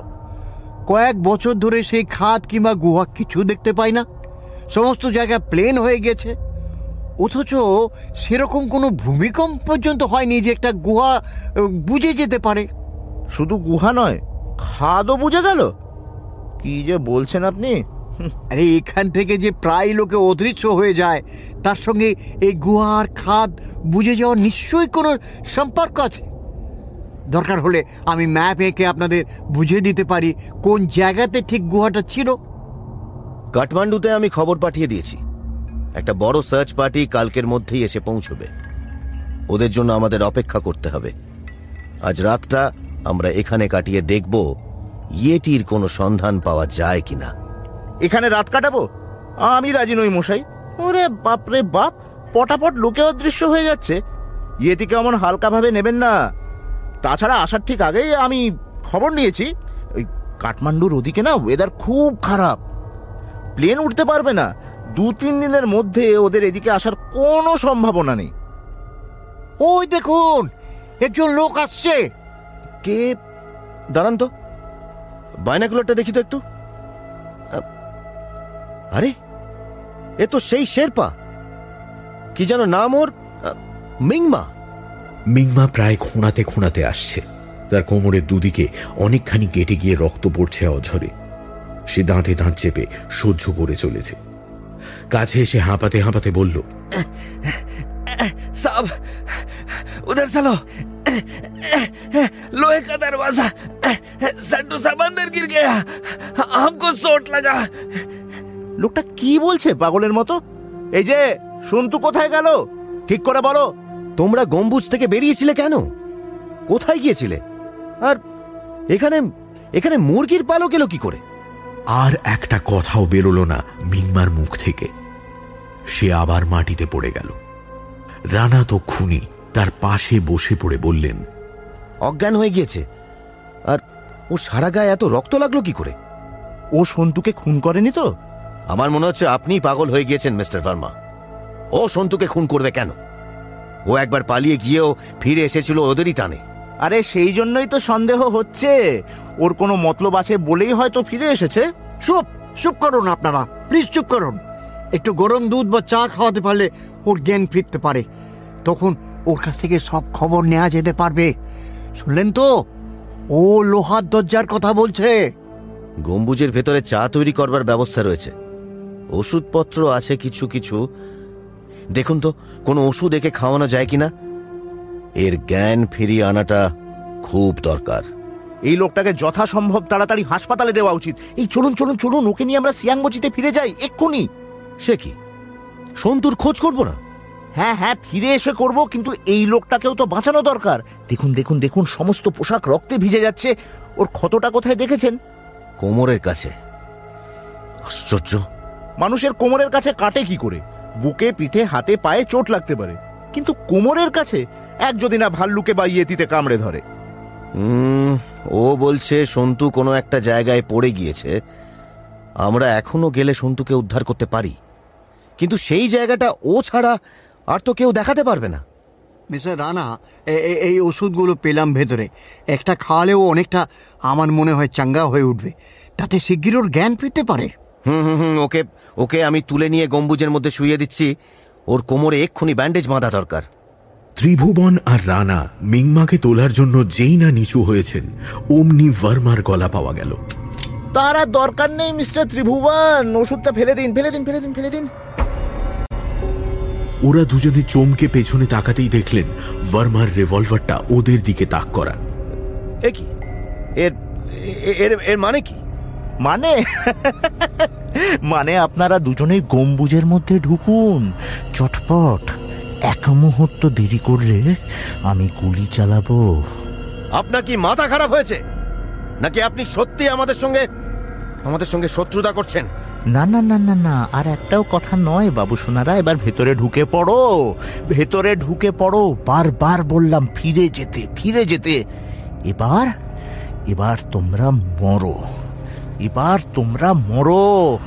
তোমরা যতটুকু জেনেছ, তার বেশি আর জানতে দেওয়া তো চলে না। ওরা দুজনে ভেতরে ঢোকার সঙ্গে সঙ্গে বর্মা লোহার দরজাটা বাইরে থেকে টেনে তালা লাগিয়ে দিলেন। চিৎকার করে বললেন goodbye mister Rana goodbye mister Tribhuvan এবার তোমরা নির্বাসনে থাকো। আর ভেতরে যে ওয়্যারলেস সেটটাও আছে না, সেটাকেও আমি খারাপ করে দিয়ে এসেছি। সুতরাং এখান থেকে খবর পাঠানোরও আর কোনো উপায় নেই। আরে শেরবাটা হ্যাঁ এই শেরবাটাকে বাঁচিয়ে রেখে আর কি লাভ? একে আমি খতম করে দিচ্ছি। আবার চমকে দিল মিংমা। একটু আগেই তার জ্ঞান ফিরেছিল। সে সবই দেখছিল। ভার্মা আবার পকেট থেকে রিভলভার বের করতে যেতেই সে বিদ্যুৎ বেগে একটা লাথি কষালো ভার্মার পেটে। ভার্মা পড়ে যেতেই মিংমা তার বুকের ওপর চেপে বসল। একখানা প্রবল ঘুষিতে প্রায় থেঁতলে দিল ভার্মার নাক। মিংমা আর পারছিল না। এবার সে নিজেই হুমড়ি খেয়ে পড়ে গেল। অসম্ভব ব্যথায় তার প্রায় জ্ঞান হারানোর মতো অবস্থা। ভার্মার হাত থেকে রিভলভারটা ছিটকে অনেক দূরে পড়ে গিয়েছে। মিংমা সেটা নেওয়ার জন্য টলতে টলতে এগিয়ে গেল। কিন্তু কয়েক পা গিয়েই পড়ে গেল ধপাস করে। প্রায় পাশাপাশি অজ্ঞান হয়ে পড়ে রইল মিংমা আর ভার্মা। গম্বুজের মধ্যে বন্দি অবস্থায় রানা আর টমাস ত্রিভুবন কিছুই বুঝতে পারলেন না বাইরে কি হচ্ছে।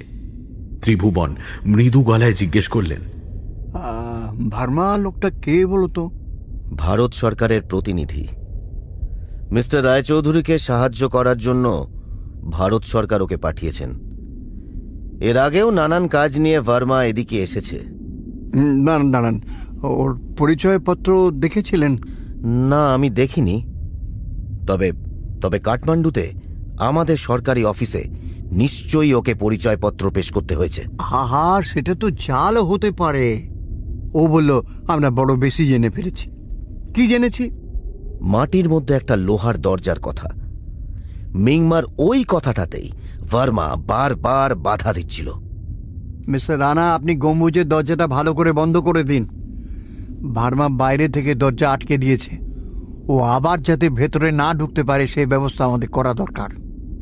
দরজাটা বন্ধ করতে গিয়ে সেটাতে কান লাগিয়ে শুনলেন রানা। কিছুই শুনতে পেলেন না। দরজা আটকে ফিরে এলেন। এখানে বিস্কিট মাখন জ্যাম অনেক আছে। চা আছে কফি আছে। আমাদের না খেয়ে মরতে হবে না। কিন্তু কোথা হচ্ছে কতদিন থাকতে হবে এখানে? কাঠমান্ডু থেকে রেস্কিউ পার্টি এসে পড়বার কথা আজই। অবশ্য ভার্মা বলল ওদিকে খুব ঝড় বৃষ্টি হচ্ছে বলে তিন চার দিন প্লেন বা হেলিকপ্টার চলবে না। না না সেটা তো সত্যি কথা নাও হতে পারে। ও নিজেই কোনো মিথ্যে খবর পাঠিয়ে রেস্কিউ পার্টি ক্যান্সেল করে দিতে পারে তো। এখান থেকে এখান থেকে খবর পাঠাবারও কোনো উপায় নেই। ওয়্যারলেস ওয়্যারলেস সেটটাও খারাপ করে দিয়েছে। ওই ওয়ারলেস সেটটা আমি নাড়াচাড়া করে একটু দেখতে চাই। ও ব্যাপারে আমার একটু জ্ঞান আছে।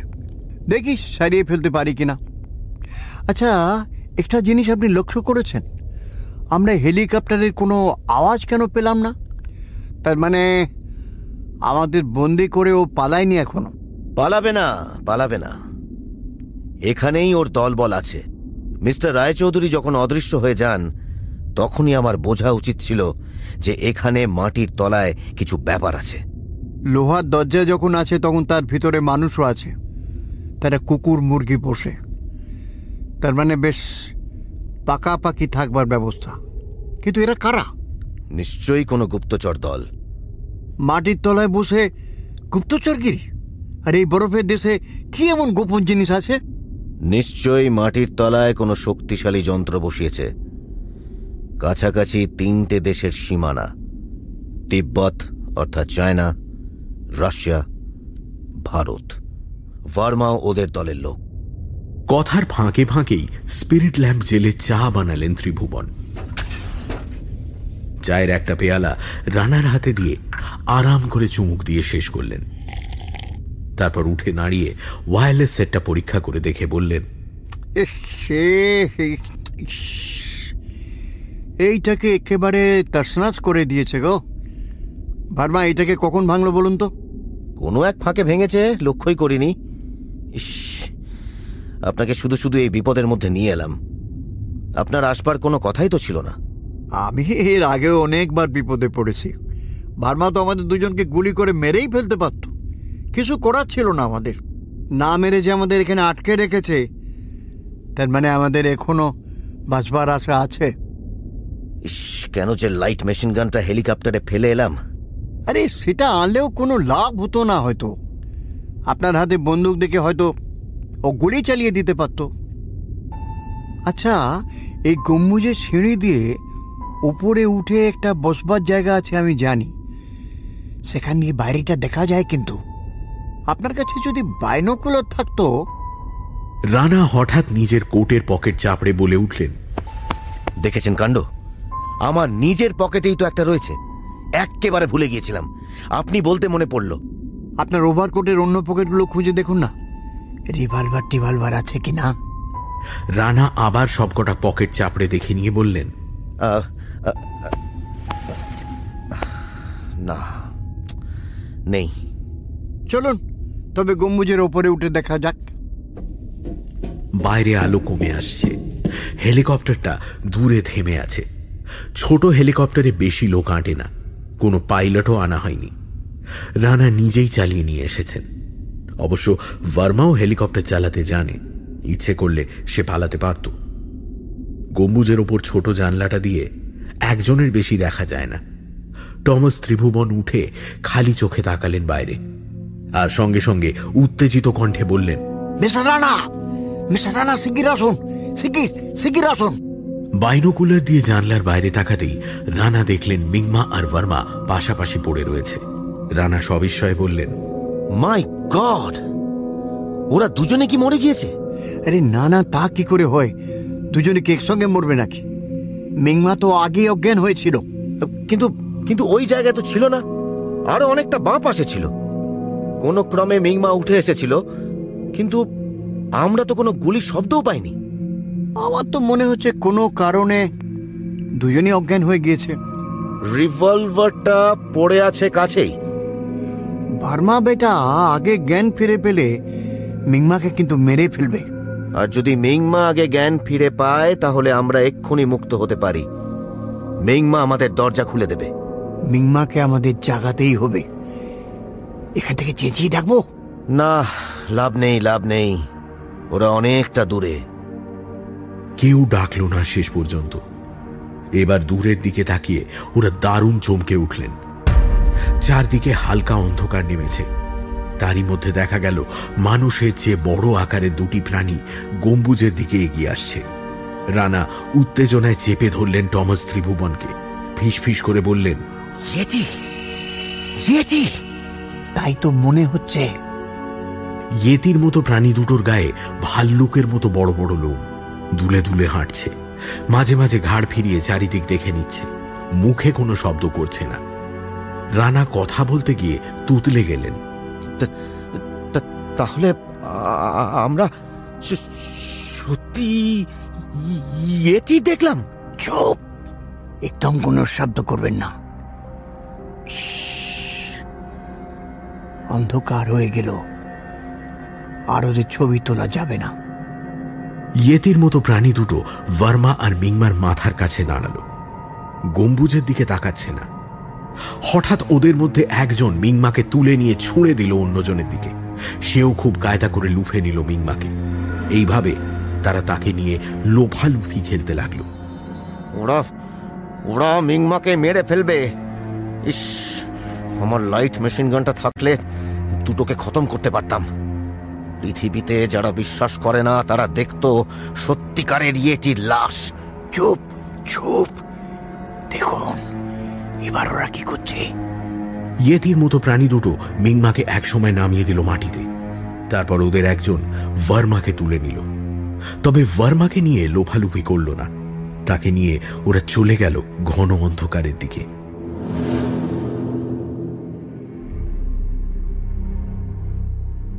সন্তু যেন একটা অন্ধকারের সমুদ্রে ভাসছিল। একবার চোখ মেলেও সে কিছু দেখতে পেল না। বুঝতে পারল না সে কোথায় আছে। মাথার ভেতরটা খুব ক্লান্ত। তার ইচ্ছে করল ঘুমিয়ে পড়তে। হঠাৎ যেন চেঁচামেচির শব্দ কানে এলো। তার মধ্যে কাকাবাবুর গলা। অমনি একটা ঝাঁকুনি লাগল তার সারা শরীরে। সে পাশ ফিরে তাকালো। প্রথমেই তার মনে হলো ভূত। তারপরেই বুঝতে পারল ভূত টুত নয়। কয়েকজন মুখোশ পরা মানুষ। সন্তু উঠে বসতে গেল।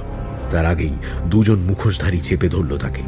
তাদের একজনের হাতে ইঞ্জেকশনের সিরিঞ্জ। কাকাবাবু চেঁচিয়ে উঠে বললেন সন্তু পালা পালা পালা যেমন করে হোক পালা।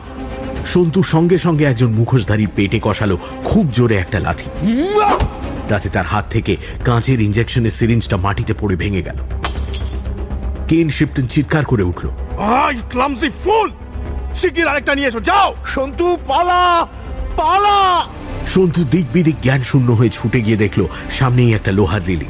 মুখোশধারীরা তাকে তাড়া করে আসছে বুঝতে পেরে সে লোহার রেলিং ধরে ভল্ট খেয়ে চলে গেল অন্যদিকে। ঝুলতে ঝুলতে দেখল নিচে অনেক মেশিন টেশিন রয়েছে। মুখোশধারীরা তাকে ধরে ফেলার আগেই সে হাত ছেড়ে দিল। ধপাস করে পড়ল নিচে। সন্তুকে পালাতে দেখি কেন শিপটন কাকাবাবুর কোটের কলার ধরে টানতে টানতে এনে শুইয়ে দিল পাথরের টেবিলটার ওপর রিভলভারের মতো দেখতে, অথচ সাধারণ রিভলভারের চেয়ে বড় একটা অস্ত্র তুলে বলল তুমি ওই ছেলেটাকে এক্ষুনি ফিরে আসতে বলো, নইলে তুমি মরবে। না, সন্তু, ফিরে আসিস না। Roy Chowdhury do not act smart with me আমি দশ অব্দি গুনবো, তার মধ্যে ফিরে আসতে বলো ছেলেটাকে রাইট নাও সন্তু তুই কিছুতেই ধরা দিবি না। ওয়ান টু থ্রি ফোর তুমি আমাকে মৃত্যুর ভয় দেখাচ্ছ? তুমি তাহলে আমাকে কিছুই চেনো না কেনশিপটন তুমি আমায় মারতে পারো কিন্তু তুমি কিছুতেই এখান থেকে বেরোতে পারবে না। Five six seven eight Santu নিচে লাফিয়ে পড়ে হুমড়ি খেয়ে পড়ল সামনের দিকে। তাতে অদৃশ্য কোনো কিছুতে ঠোকা লাগল তার মাথায়। সে বুঝল মাঝখানের জায়গাটা শক্ত কাঁচ দিয়ে ঘেরা। সেই কাঁচেই সে ধাক্কা খেয়েছে। কাঁচের দেওয়ালের মধ্যে অনেকগুলো যন্ত্র। সেগুলো থেকে নীল আলো বেরোচ্ছে। গোল জায়গাটা চারদিকটায় চারটি সুড়ঙ্গ রয়েছে। সুড়ঙ্গগুলো বেশ লম্বা। শেষ পর্যন্ত দেখাই যায় না।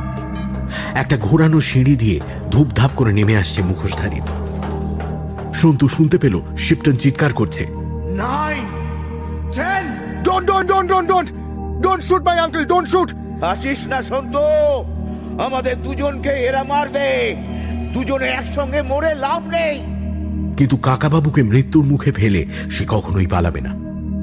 সন্তু চেঁচিয়ে উঠল ইয়েস আই অ্যাম কামিং দুজন মুখোশধারী তাকে ধরবার জন্য অপেক্ষা করছে। ধড়াস ধড়াস শব্দ হচ্ছে সন্তুর বুকের মধ্যে। এরা কারা?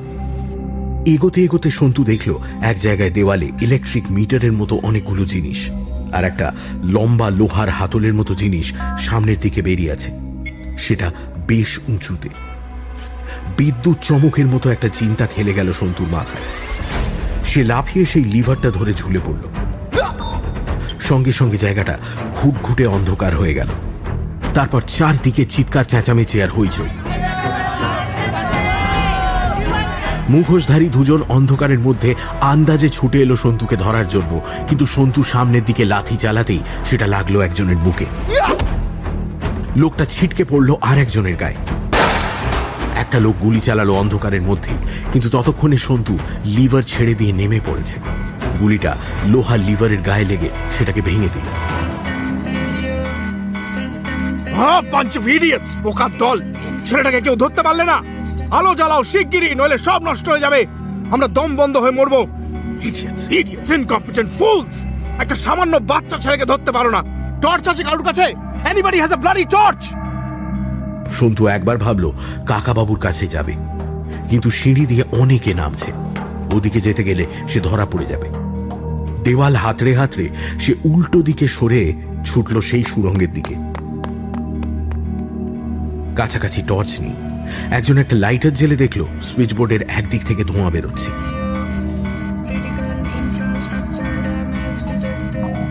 আশেপাশে আর কেউ নেই বুঝে কাকাবাবু আস্তে আস্তে টেবিলটা থেকে নামলেন।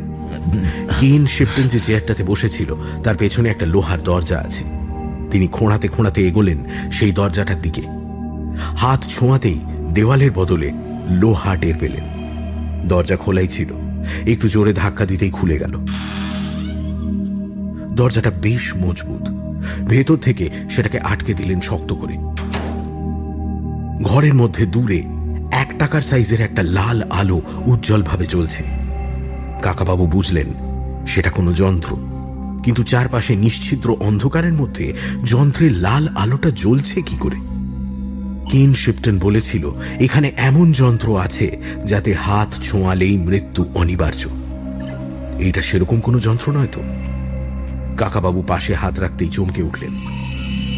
একটা লোমস জিনিস হাতে লাগল। অমনি নড়ে উঠল সেটা। সেই কুকুর। ঘেউ ঘেউ করে তেড়ে কামড়াতে এলো কাকাবাবুকে। দু একবার কামড়ও খেলেন তিনি। তারপর বুকের ওপর ঝাঁপিয়ে পড়তেই তিনি খপ করে সেটাকে ধরে ফেললেন দু হাতে। এক হাতে কুকুরটার মুখ শক্ত করে ধরে অন্য হাত দিয়ে আদর করতে লাগলেন। শান্ত হ হ্যাঁ, শান্ত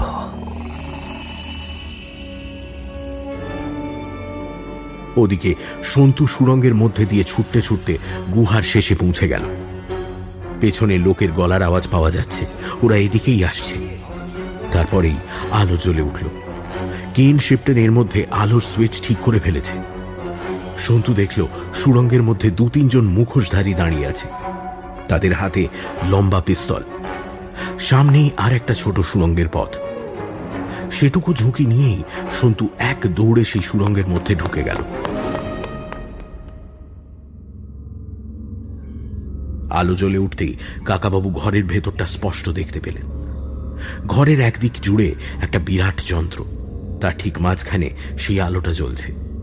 চারদিকে খোলা প্যাকিং বাক্সে নানান রকম যন্ত্রপাতির অংশ। কাকাবাবু কুকুরটার মুখ শক্ত করে ধরে আছে আদর করলেও সে সারা শরীর কুঁকড়ে ছাড়া পেতে চাইছে। লাল আলোওয়ালা যন্ত্রটার দিকে তাকিয়ে কাকাবাবু ভাবলেন, এইটা কি কম্পিউটার?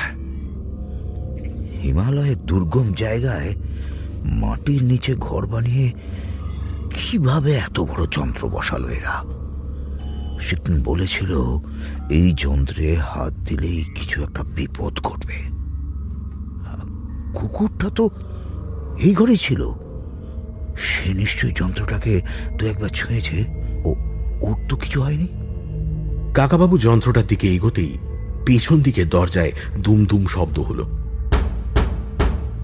দরজাটা বেশ মজবুত আর তিনি খিল আটকে দিয়েছেন। বাইরে থেকে খোলার সাধ্য কারণ নেই। এখন এই ঘরে তিনি নিরাপদ। বাইরে থেকে কিন শিপটনের গলা শোনা গেল। Roy Chowdhury!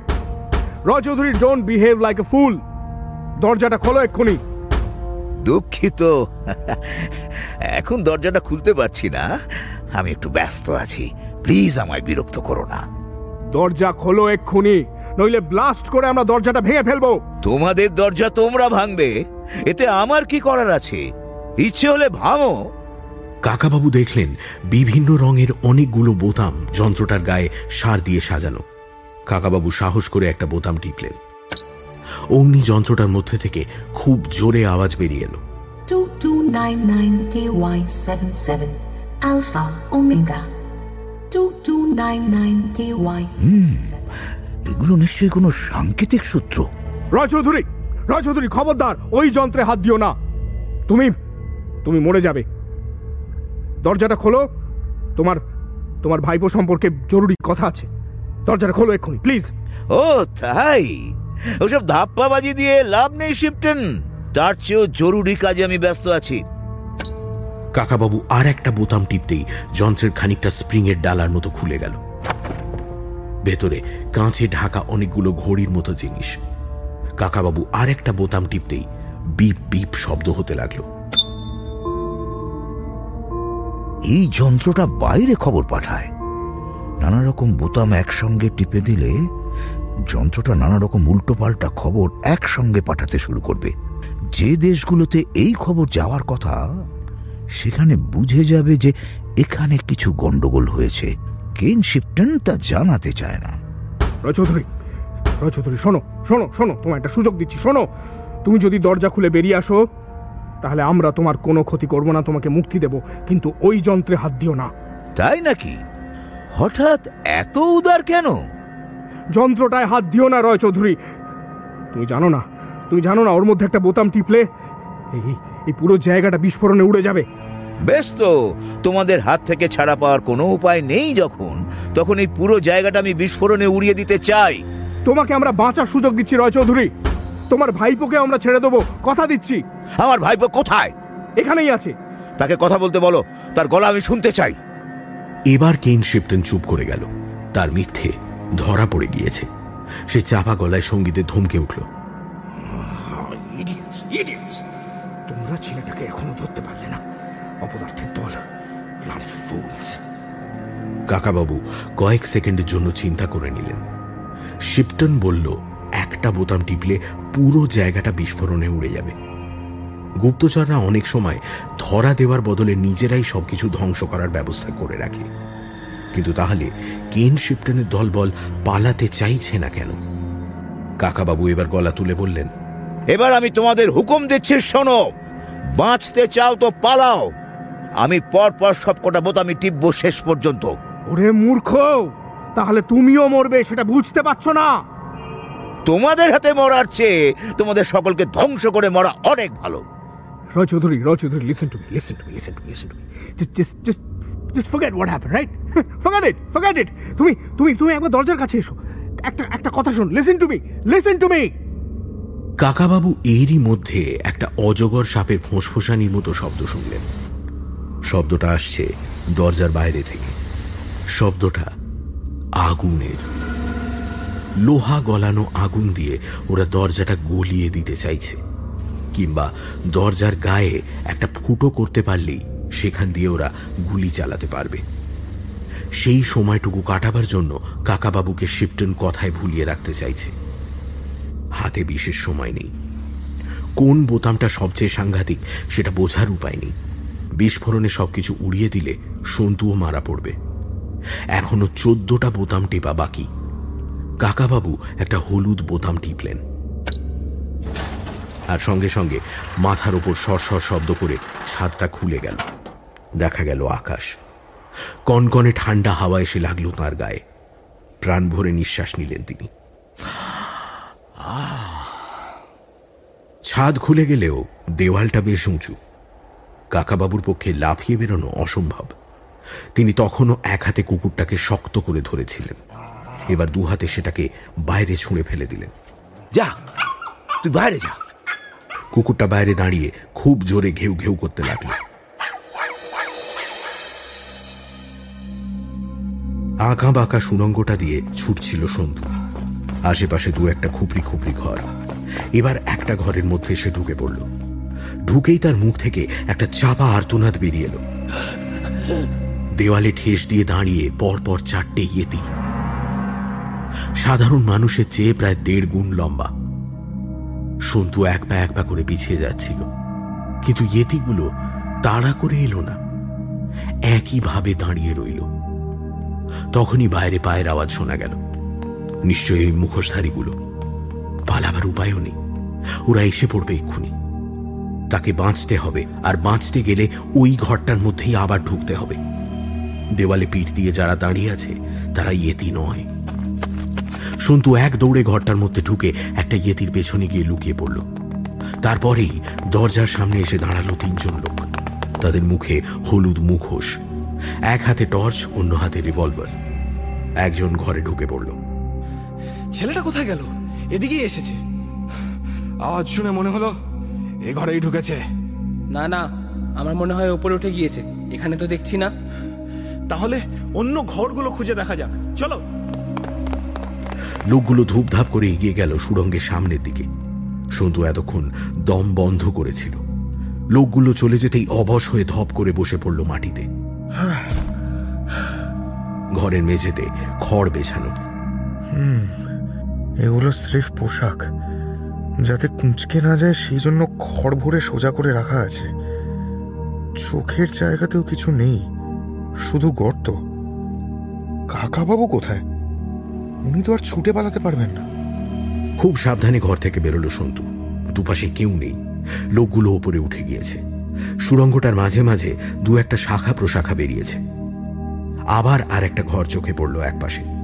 সেখানে একটা খাঁচার মধ্যে অনেকগুলো জ্যান্ত মুরগি। পাশাপাশি দুটো রেফ্রিজারেটর। মেঝের এক কোণে স্তূপাকৃত আলু পেঁয়াজ। তার মানে এখান থেকেই একদিন মুরগি নিয়ে গিয়ে মেরে আমাদের ভয় দেখাতে চেয়েছিল এরা। আর একটা ঘরের কাছে গিয়ে থমকে দাঁড়াল সন্তু। ভেতর থেকে নিঃশ্বাস ফেলার শব্দ পাওয়া যাচ্ছে। সন্তু উঁকি মারতেই চমকে উঠল। ভেতরে দুজন কঙ্কাল সার লোক বসে। তারা নিঃশ্বাস ফেলছে, কু কু শব্দ করছে। দেখেই বোঝা যায় খুব খারাপ অবস্থায়। সন্তু ঘরে ঢুকল। একজনকে দেখে মনে হচ্ছে চাইনিজ। অন্যজন কোন দেশে বোঝার উপায় নেই। মুখে লম্বা ঝোলা দাড়ি। সন্তু তাদের বারে বারে জিজ্ঞেস করল হু are you who are you আপনারা কে? আপনাদের কি হয়েছে? কিন্তু লোক দুটোর কথা বলার ক্ষমতা নেই। এদেরও না খেতে দিয়ে আস্তে আস্তে মেরে ফেলা হচ্ছে। প্রাণ একেবারে বেরিয়ে গেলে ওদের দেহ ওপরের বরফে ফেলে দিয়ে আসা হবে। সন্তু এসব জানে না। সে বেরিয়ে এলো ঘর থেকে। সুরঙ্গের সামনের দিকে আলো বাড়ছে। মানুষের গলার আওয়াজও পাওয়া যাচ্ছে। কেউ যেন কাকে খুব ধমক দিচ্ছে। আওয়াজটা আসছে ওপরের দিক থেকে। লোহার সিঁড়িটা তাহলে এদিকেই হবে। সন্তুর মনে হলো, কাকাবাবু ওখানেই আছেন। অনেক শত্রু থাকলেও ওখানে যেতেই হবে তাকে। খানিকটা দূরে দেখা গেল একটা নীল রঙের যন্ত্র। ওইখানে কাঁচের বাক্সর মধ্যে গোল যন্ত্রটা আছে। সে ঠিক পথেই এগোচ্ছে। ক্রমশ ওপরের কথাগুলো শোনা যেতে লাগল স্পষ্ট। কেউ একটা চিৎকার করছে। ওপেন তোমার ভাইপো এখানেই আছে। দরজা না খুললে তাকে কিন্তু মেরে ফেলব। We are going to kill him বিশ্বাস করো আমরা মেরে ফেলব ওকে। তার মানে কাকাবাবু এখনও বেঁচে আছেন? ওই তো তাকে একটা যন্ত্রে হাত দিতে বারবার নিষেধ করছে। সেই মুহূর্তেই লোহার সিঁড়ি দিয়ে কয়েকজন নেমে এলো। সন্তু পেছনে ফিরে ছুট দেওয়ার আগেই টর্চের আলো এসে পড়ল তার গায়ে। সন্তু সঙ্গে সঙ্গে শুয়ে পড়ল মাটিতে। মাটিতে শুয়ে পড়লে সহজে গুলি লাগে না। লোকগুলো ছুটে আসতে লাগল তার দিকে। একজন হুকুম দিল গুলি চালিও না, ওকে জ্যান্তই ধরতে হবে। কথাটা শোনা মাত্র সন্তু উঠে দাঁড়িয়ে আবার দৌড় লাগান তাকে ওরা জ্যান্ত ধরতে চায়। লোকগুলো টর্চের আলো ফেলে রেখেছে ওর উপরে। সন্তু খুঁজছে একটা অন্ধকার জায়গা। ডান দিকে আর একটা শাখা সুড়ঙ্গ। সেদিকটা অন্ধকার। বন্ধ গলি হলে নিস্তার নেই। কিন্তু তবু ঝুঁকি নিতেই হবে। একটু যেতে না যেতেই সন্তুর মুখে টর্চের আলো এসে পড়ল। সামনে দিয়ে দুজন তেড়ে আসছে। পেছনে ফিরে ছুটতে গিয়েই দেখল, বাঁকের মুখে টর্চ জেলে আছে আরও দুজন। ফাঁদে পড়া ইঁদুরের মতো সে এদিক ওদিক ছুটোছুটি করতে লাগল। দুদিক থেকে এগিয়ে আসছে মুখোশধারীরা। সন্তু চিৎকার করে উঠল, না না, আমায় ধরতে পারবে না, ধরতে পারবে না, কিছুতেই না কিছুতেই না! ঠিক তখনই প্রচণ্ড জোরে একটা শব্দ হলো। জোরালো বিস্ফোরণে মনে হলো সবকিছু যেন হুড়মুড়িয়ে ভেঙে পড়বে। সুরঙ্গের দেওয়াল থেকেও পাথরের টুকরো ছিটকে গেল চারিদিকে।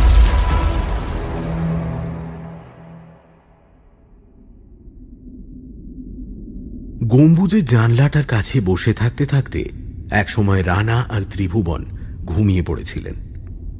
ভোরের দিকে ঘুম ভাঙতেই রানা আড়মোড়া ভেঙে উঠে বললেন মিস্টার ত্রিভুবন দেখুন দেখুন। টমাস ত্রিভুবন দেখলেন মিংমা কখন যেন উঠে বসেছে। ইয়েতিরা মিংমাকে নিয়ে কিছুক্ষণ লোফালুফি খেলার পর মাটিতে ফেলে দিয়েছিল। রানা আর ত্রিভুবন ধরেই নিয়েছিলেন যে মিংমা আর বেঁচে নেই। রাত্রে কোনো এক সময় বরফ পড়েছিল। সেই বরফ জমে আছে মিংমার মাথায় কাঁধে। এমনই নিস্পন্দ হয়ে বসে আছে মিংমা যে মনে হচ্ছে ঠান্ডায় সে জমে একেবারে কাঠ হয়ে গেছে। রানা জীব দিয়ে আফসোসের শব্দ করে বলল পুয়ো ফেলো। আহা বেচারা। মরে গিয়েছে ভেবেছেন? আমার কিন্তু তা মনে হচ্ছে না। সারা রাত বাইরে বরফের মধ্যে পড়ে থাকলে কেউ বাঁচতে পারে? শেরপাদের জীবনী শক্তি আপনি জানেন না। আমি ওদের সঙ্গে অনেক ঘুরেছি। তো আমি দেখেছি ওরা মৃত্যুর কাছে কিছুতে হার মানতে চায় না। দাঁড়ান ওকে একবার ডেকে দেখি তো। মিংমা! মিংমা! বৃথা চেষ্টা বৃথা চেষ্টা। মিংমা! এইরকম ভাবে কোনো মানুষ বসে থাকে। দেখেছেন? একটুও নড়াচড়া করছে না। ত্রিভুবন এবার নিচে নেমে গেলেন। একটা সাঁড়াশি একটা ছোট হাতুড়ি কয়েকটা চিজ ভর্তি টিন হাতে নিয়ে উঠে এলেন ওপরে। আমি বুড়ো হয়েছি বটে কিন্তু আমার হাতের টিপটা কিন্তু ভালো। এগুলো ছুঁড়ে মিংমার গায়ে লাগাতে হবে। মিংমা যদি বেঁচে না থাকে তাহলে আমাদের এখান থেকে মুক্তি পাওয়ার কোনো উপায় নেই। জানলায় লোহার শিক বসানো বলে কিছু টিপ করে বাইরে ছুঁড়ে মারা খুবই শক্ত। বেশ কিছুক্ষণ একদৃষ্টে তাকিয়ে থাকার পর ত্রিভুবন ছুঁড়ে মারলেন সাঁড়াশিটা। সেটা গিয়ে লাগল মিংমার পিঠে। কিন্তু মিংমার শরীরে কোনো স্পন্দন দেখা গেল না। আঘাতটা তেমন জোরে হয়নি। আপনাকে আরও জোরে মারতে হবে। এবার ত্রিভুবন একটা চিজের টিন ছুঁড়ে মারলেন। সেটা গিয়ে লাগল মিংমার মাথায়। শরীরটা ধপ করে পড়ে গেল বরফের ওপর কিন্তু সে আস্তে আস্তে মুখ ফেরালো এবার। দেখেছেন? দেখেছেন মিস্টার রানা? আপনাদের বলেছিলাম না শেড পাড়া হার মানে না। মিংমা! মিংমা! শুনতে পাচ্ছ? মিংমা! দরজাটা খুলে দাও! গম্বুজের দরজাটা খুলে দাও! মিংমা চেষ্টা করো চেষ্টা করো, তোমাকে পারতে হবে। গম্বুজের মধ্যে এলে তুমি আগুনের সেঁক পাবে, গরম চা পাবে, ব্যান্ডি পাবে ওষুধ পাবে। মিংমা উঠে দাঁড়াবার চেষ্টা করেও আবার ধপ করে পড়ে গেল। হাত তুলে কিছু বলার চেষ্টা করল, কিন্তু এতই ক্ষীণ তার গলার আওয়াজ যে কিছুই শোনা গেল না। তারপর দাঁতে দাঁত চেপে দুই কনুইতে ভর দিয়ে উপুর হলো। সেই অবস্থায় বুকে হেঁটে এগোবার চেষ্টা করল গম্বুজের দিকে। তিন চার ফিট কোনো ক্রমে সেভাবে এসেই আবার নেতিয়ে গেল তার মাথা। যা শেষ হয়ে গেল। আরে না রে বাবা না এটা বিশ্রাম নিচ্ছে। একটু বেশি সময় লাগলেও কোনো ক্ষতি নাই। সত্যি খানিকটা পরে ফের মুখ তুলল মিংমা। এবার একইভাবে এগোবার চেষ্টা করল। একটুখানি যায় আবার বিশ্রাম নেয়। কিন্তু গম্বুজের কাছাকাছি এসে পড়ে একবার সে বিশ্রামের জন্য সেই যে মাথা নোয়ালো আর তোলেই না। ত্রিভুবন অধীর গলায় বললেন কি হলো মিংমা? আর একটুখানি। আমি আমি আর পারছি না সাব আমার শরীরে আর একটু তাকত নেই। পারতেই হবে তোমায় মিংমা।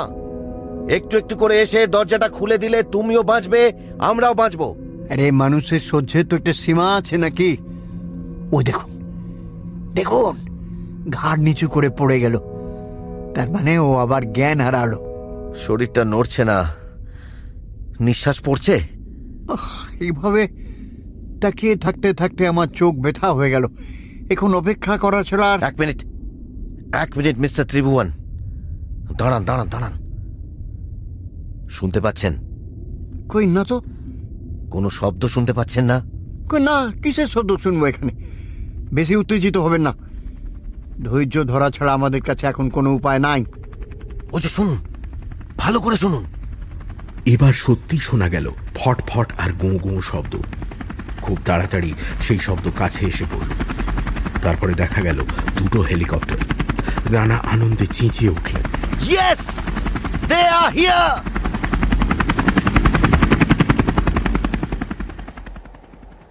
দুটো হেলিকপ্টার থেকে এগারো জন মিলিটারি নেমেই সার বেঁধে ছুটে আসতে লাগল গম্বুজটার দিকে।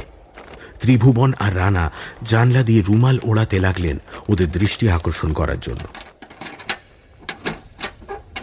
গম্বুজের দরজাটা খুলতেই ওরা দুজনে দৌড়ে বেরিয়ে মিংমাকে ভেতরে নিয়ে এলেন। ঠোঁট ফাঁক করে তার গলায় ঢেলে দিলেন খানিকটা ব্র্যান্ডি মিলিটারিদের মধ্যে দুজন মিংমার বুক ম্যাসাজ করে তার শ্বাস প্রশ্বাস স্বাভাবিক করার চেষ্টা করতে লাগল। যাক বাবা বেঁচে যে আছে তাই যথেষ্ট আর কোনো চিন্তা নাই।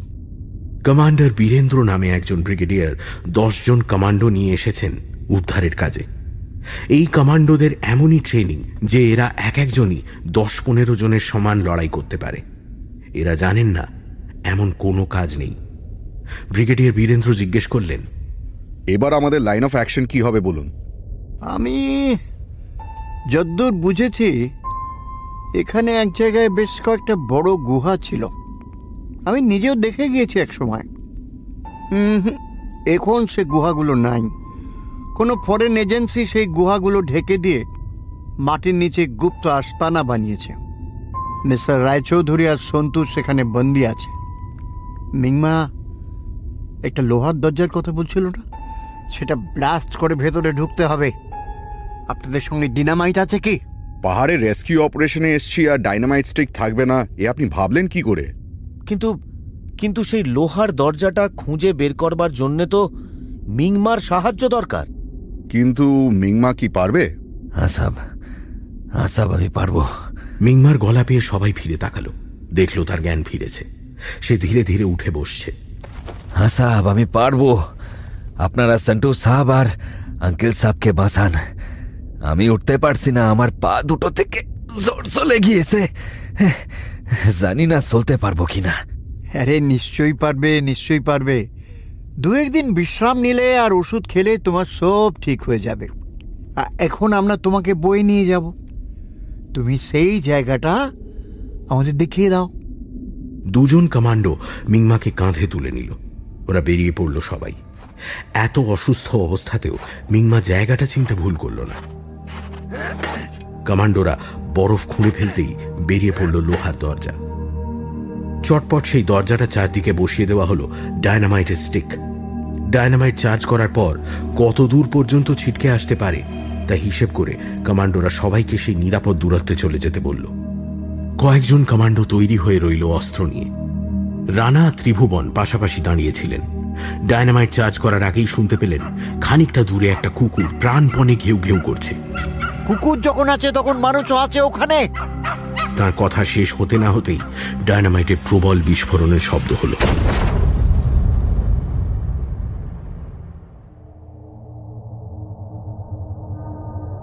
কাকাবাবু যে ঘরটায় ছিলেন, তার দরজাটা হঠাৎ খুলে গেল। কেন শিপটন অক্সি অ্যাসিটিলিন গ্যাসের আগুনে সেই লোহার দরজার একাংশ গলিয়ে ফেলেছে। লম্বা নলওয়ালা পিস্তল হাতে নিয়ে প্রথম ঘরটাতে ঢুকল শিপটন সঙ্গে এক মুখোশধারী সহচর। ঘরের ছাদটা খোলা দেখে রাগে ফেটে পড়ল। তার প্রিয় কুকুরটা উপরে চেঁচাচ্ছে! Ah! That fellow বদমাইশ রায়চৌধুরীটাকে ক্যাপচার করতেই হবে। ও যেন কিছুতেই পালাতে না পারে। এই এই যে তোমরা লোকজন ডেকে নিয়ে এসো। বাইরে যেতে হবে। আমি কুকুরটাকে ডাকছি। ওয়াইটি ওয়াইটি কাম হিয়ার কাম হিয়ার ওয়াইটি লোকগুলো বেরিয়ে গেলে শিপটন আরও কয়েকবার হুইসেল দিল কিন্তু কুকুরটা ডাকতে ডাকতে চলে যাচ্ছে দূরে। শিপটনের লম্বা ছিপছিপে চেহারা। সে ইচ্ছে করলেই লাফিয়ে খোলা ছাদের একপাশে দেওয়াল ধরে ফেলতে পারে। সেরকমই করার জন্য তৈরি হয়ে সে পিস্তলটা কামড়ে ধরল।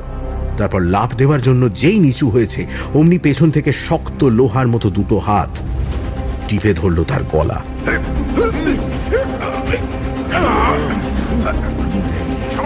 ব্যাপারটা এমনই আকস্মিক যে কিছু বোঝার আগেই যেন কেন শিপটনের দম বন্ধ হয়ে এলো। চোয়ালটা আলগা হয়ে পিস্তলটা ঠকাস করে পড়ে গেল মেঝেতে। ঠান্ডা গলায় কে একজন বলল, তোমার খেলা শেষ রহস্যময় যন্ত্রটার পাশে অন্ধকারে দেওয়াল ঘেঁষে দাঁড়িয়েছিলেন কাকাবাবু। ছাদটা খুলে গেলেও লাফিয়ে উঠতে পারতেন না। কিন্তু ছাদটা খোলা দেখে, বিশেষত বাইরে কুকুরের ডাক শুনে, শিপটন ঘরের ভেতরটা আর ভালো করে খুঁজে দেখেনি।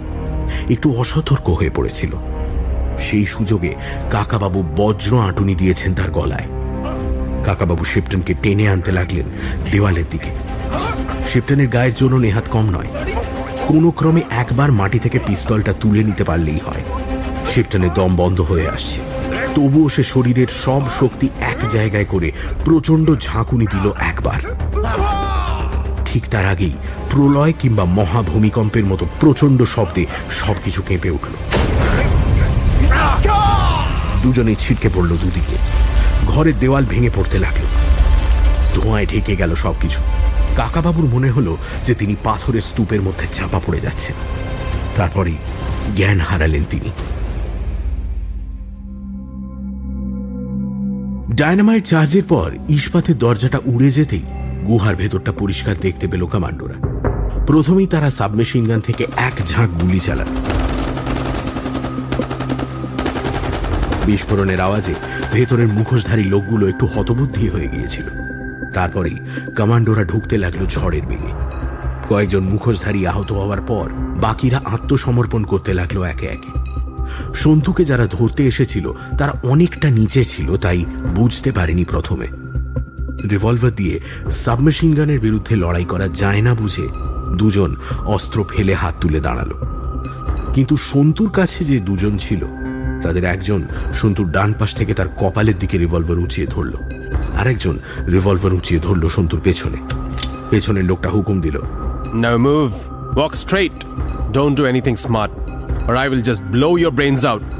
এই লোকগুলো বিদেশি ধরা পড়ে যাওয়ায় সন্তুর একটু খারাপ লাগছিল সে এক পা এক পা করে হাঁটতে লাগল ওপরে কারা গোলাগুলি চালাচ্ছে তাও সে ঠিক বুঝতে পারেনি সিঁড়ির কাছাকাছি আসতেই সে দেখতে পেল কমান্ডোদের মুখোশধারী চেঁচিয়ে উঠল Let us go, or I'll shoot this boy. কমান্ডোরা থমকে গেল। মুখোশধারীদের হুকুমে সন্তু উঠতে লাগল সিঁড়ি দিয়ে। এবার সে দেখতে পেল রানাকে। তাকে মিলিটারিদের সঙ্গে দেখে সে সব বুঝতে পারল। রানা কমান্ডার বীরেন্দ্রর কানে কানে কি যেন বললেন। একজন মুখোশধারী বলল I'm telling you, don't stop us, or I'm gonna shoot this boy. Mister Roychowdhury কোথায় আছেন? কাকাবাবু ওই বাদিকের ঘরটাতে আছেন বোধহয়। এবার রানা পরিষ্কার বাংলাতে বললেন সন্তু সন্তু তুমি ভয় পেও না। ঠিক সাত পা যাওয়ার পর তুমি মাটিতে বসে পড়বে। সন্তুর মাথার পাশে আর পেছনে একটা করে রিভলভার সে পা গুনতে শুরু করল। এক, দুই, তিন, চার, সাত গোনার পর সে বসে পড়তেই এক ঝাঁক গুলি ছুটে এলো। সন্তু ধারণা হলো, সে নিজেও বোধহয় এ ফোঁড়ো ফোঁড়ো হয়ে গিয়েছে গুলিতে। মাটিতে তিন পা গড়িয়ে সে উঠে দাঁড়াল। তার কিচ্ছু হয়নি। মুখোশধারী দুজন মাটিতে পড়ে কাতরাচ্ছে। রানা আর কমান্ডার বীরেন্দ্র দুজনেই ছুটে এলেন তার দিকে। তোমার কিছু হয়নি তো? কোনো চোট লাগেনি তো? যাক। সেই বিশ্বাসঘাতক ভার্মাটা কোথায়? এখানেই আছে নিশ্চয়ই? তাকে খুঁজে বের করতে হবে। সন্তু ঢুকে গেল উঁচু বেদি মতো জায়গাটার পাশের ঘরে। এখানেই দাঁড়িয়ে কেন শিপটন কাকাবাবুকে ভয় দেখাচ্ছিল। রানা আর বীরেন্দ্র এলেন পিছু পিছু। সন্তু দেখল বিশাল একটা যন্ত্রের সামনে কাকাবাবু অজ্ঞান হয়ে পড়ে আছেন। তার গায়ের ওপর ছড়িয়ে আছে অনেকগুলো দেওয়াল ভাঙা পাথরের টুকরো। সন্তু তার সামনে হাঁটু গেড়ে বসে জোরে ডাকল কাকাবাবু কাকাবাবু কাকাবাবু কাকাবাবু ও কাকাবাবু কাকাবাবু! সে সে কোথায়? শিপটন কেইন শিপটন সে কে? সেই তো পালের গোদা। এখানেই ছিল। তাকে কাবু করেছিলাম প্রায়। তারপর তারপর তারপর কুকুরটাও তো আর ডাকছে না। সে সে নিশ্চয়ই এই পথ দিয়ে পালিয়েছে। কমান্ডার বীরেন্দ্র দুজন কমান্ডোকে ডেকে আনলেন ঘরে। তাদের হুকুম দিলেন ওই ছাদ বেয়ে বাইরে যেতে। তারা ওপর থেকে জানালো স্যার ওপরে পায়ের দাগ আছে। তাহলে তো ওদেরকে ধরতেই হবে। কিছুতেই পালাতে দেওয়া চলবে না। Are you all right mister Roychowdhury? Ken শিপটনকে ধরার জন্য আপনি আমাদের সঙ্গে আসবেন? না আর যাব না। যথেষ্ট হয়েছে। আমরা ওপরে একটা কুকুরের ডাক শুনতে পেয়েছিলাম বটে। কিন্তু সেদিকে মন দিতে পারিনি। অবশ্য এখান থেকে কেইন শিপটন একা একা পালাবে কি করে? ধরা সে পড়বেই। ধরা পড়ুক আর না পড়ুক, সেসব এখন আপনাদের দায়িত্ব। আমি চেয়েছিলাম ওদের গোপন আস্তানাটা খুঁজে বের করতে, সেটা পেরেছি আর আর সেইটুকুই যথেষ্ট। যাই হোক, সন্তু তুই ঠিকঠাক আছিস তো? লাগেনি তো তোর? এখনও তোর একটা কাজ বাকি। খুঁজে দেখ তো আমার ক্রাচটা কোথায়। কাছাকাছি কোথাও হবে হয়তো। ওই ভার্মা লোকটা কি করেছে জানেন মিস্টার রায়চৌধুরী? সে যে এদের দলের লোক তা বুঝেছিলেন কি? হ্যাঁ, থাক থাক ও সব কথা এখন থাক পরে শুনব। এখন কোনোভাবে চা খাওয়াতে পারেন? মনে হচ্ছে কতদিন যেন চা খায়নি এই বেটাদের চায়ের ব্যবস্থা আছে কিনা বলতে পারেন? মিস্টার রায়চৌধুরী এত গোলাগুলি মারামারির মধ্যে আমি চায়ের খোঁজ করব। এসবে আমার আর আগ্রহ নেই মিস্টার রানা। এখন একটু চায়ের জন্য মনটা খুব ছটফট করছে। ওপরে আমাদের গম্বুজের স্টোরে ভালো চা আছে। চলুন, সেখানে গিয়ে আমি চা করে সকলকে খাওয়াবো। তারপর কয়েক ঘণ্টা ভালো করে ঘুমোবো। যথেষ্ট ধকল গিয়েছে, এবার একটু ঘুম দরকার। বুঝলেন মিস্টার রানা, আমি তো অলস ধরনের লোক, তাই ঘুমোতে ভালোবাসি। যা বলেছেন। আপনি অলসী বটে। তাই জন্যই তো ক্রাচ নিয়ে এতখানি এসে আপনি রেকর্ড সৃষ্টি করলেন। পঙ্গুরাও গিরিলঙ্ঘন করে। এমন একটা কথা আছে জানেন না? আমার লোকেরা কেন শিপটনের খোঁজে চলে গিয়েছে। আচ্ছা মিস্টার রায়চৌধুরী এখানে মোট কতজন লোক ছিল আপনি বলতে পারেন? ঢোকার বেরোবার রাস্তা কটা? আর ওরা কি আপনার ওপর কোনো টর্চার করেছে? এখন আর ওসব কথা নিয়ে আলোচনা করতে ইচ্ছে করছে না। বললাম না আমার চা খেতে ইচ্ছে করছে আর ঘুম পাচ্ছে।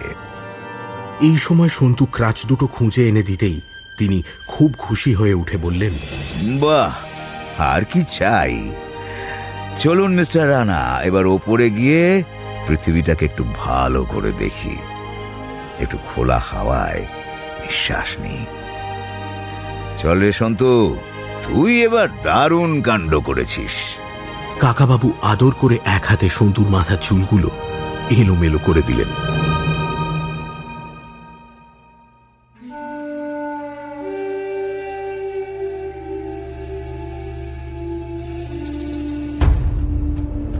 শুনছিলেন সুনীল গঙ্গোপাধ্যায়ের লেখা কাকাবাবু সন্তুর অ্যাডভেঞ্চার কাহিনী, পাহাড় চূড়ায় আতঙ্ক, দ্বিতীয় ও অন্তিম পর্ব। গল্প পাঠে দ্বীপ কাকাবাবুর ভূমিকায় শঙ্করী প্রসাদ মিত্র। সন্তুর ভূমিকায় এবং গল্পের সূত্রধার Agni. Ken Shipton, Somak. Thomas Tribhuvan, Jagannath Basu. মিংমা ও কেন শিপটনের সহকারীর ভূমিকায় Deep Basu. Mister Rana, Anshuman Pal. Brigadier Birendra, Richard. অন্যান্য চরিত্রে লাজবন্তী, অত্রি, অভিষেক, আলতামাস, নীলাঙ্কুর এবং সৌভিক। সমবেত কণ্ঠে বাবু কুদ্দুস, সুভাষ, রাজেশ, লালটু, অত্রি এবং পুষ্পল। গল্পের বেতার রূপ, পর্ব পরিচালনা এবং মিস্টার ভার্মার ভূমিকায় পুষ্পল। ধ্বনি পরিকল্পনা এবং আবহ সংগীত, Mainur Alam. Poster design, join the dots. শেষ হল সুনীল গঙ্গোপাধ্যায়ের লেখা কাকাবাবু সন্তুর অ্যাডভেঞ্চার পাহাড় চূড়ায় আতঙ্ক, দ্বিতীয় ও অন্তিম পর্ব।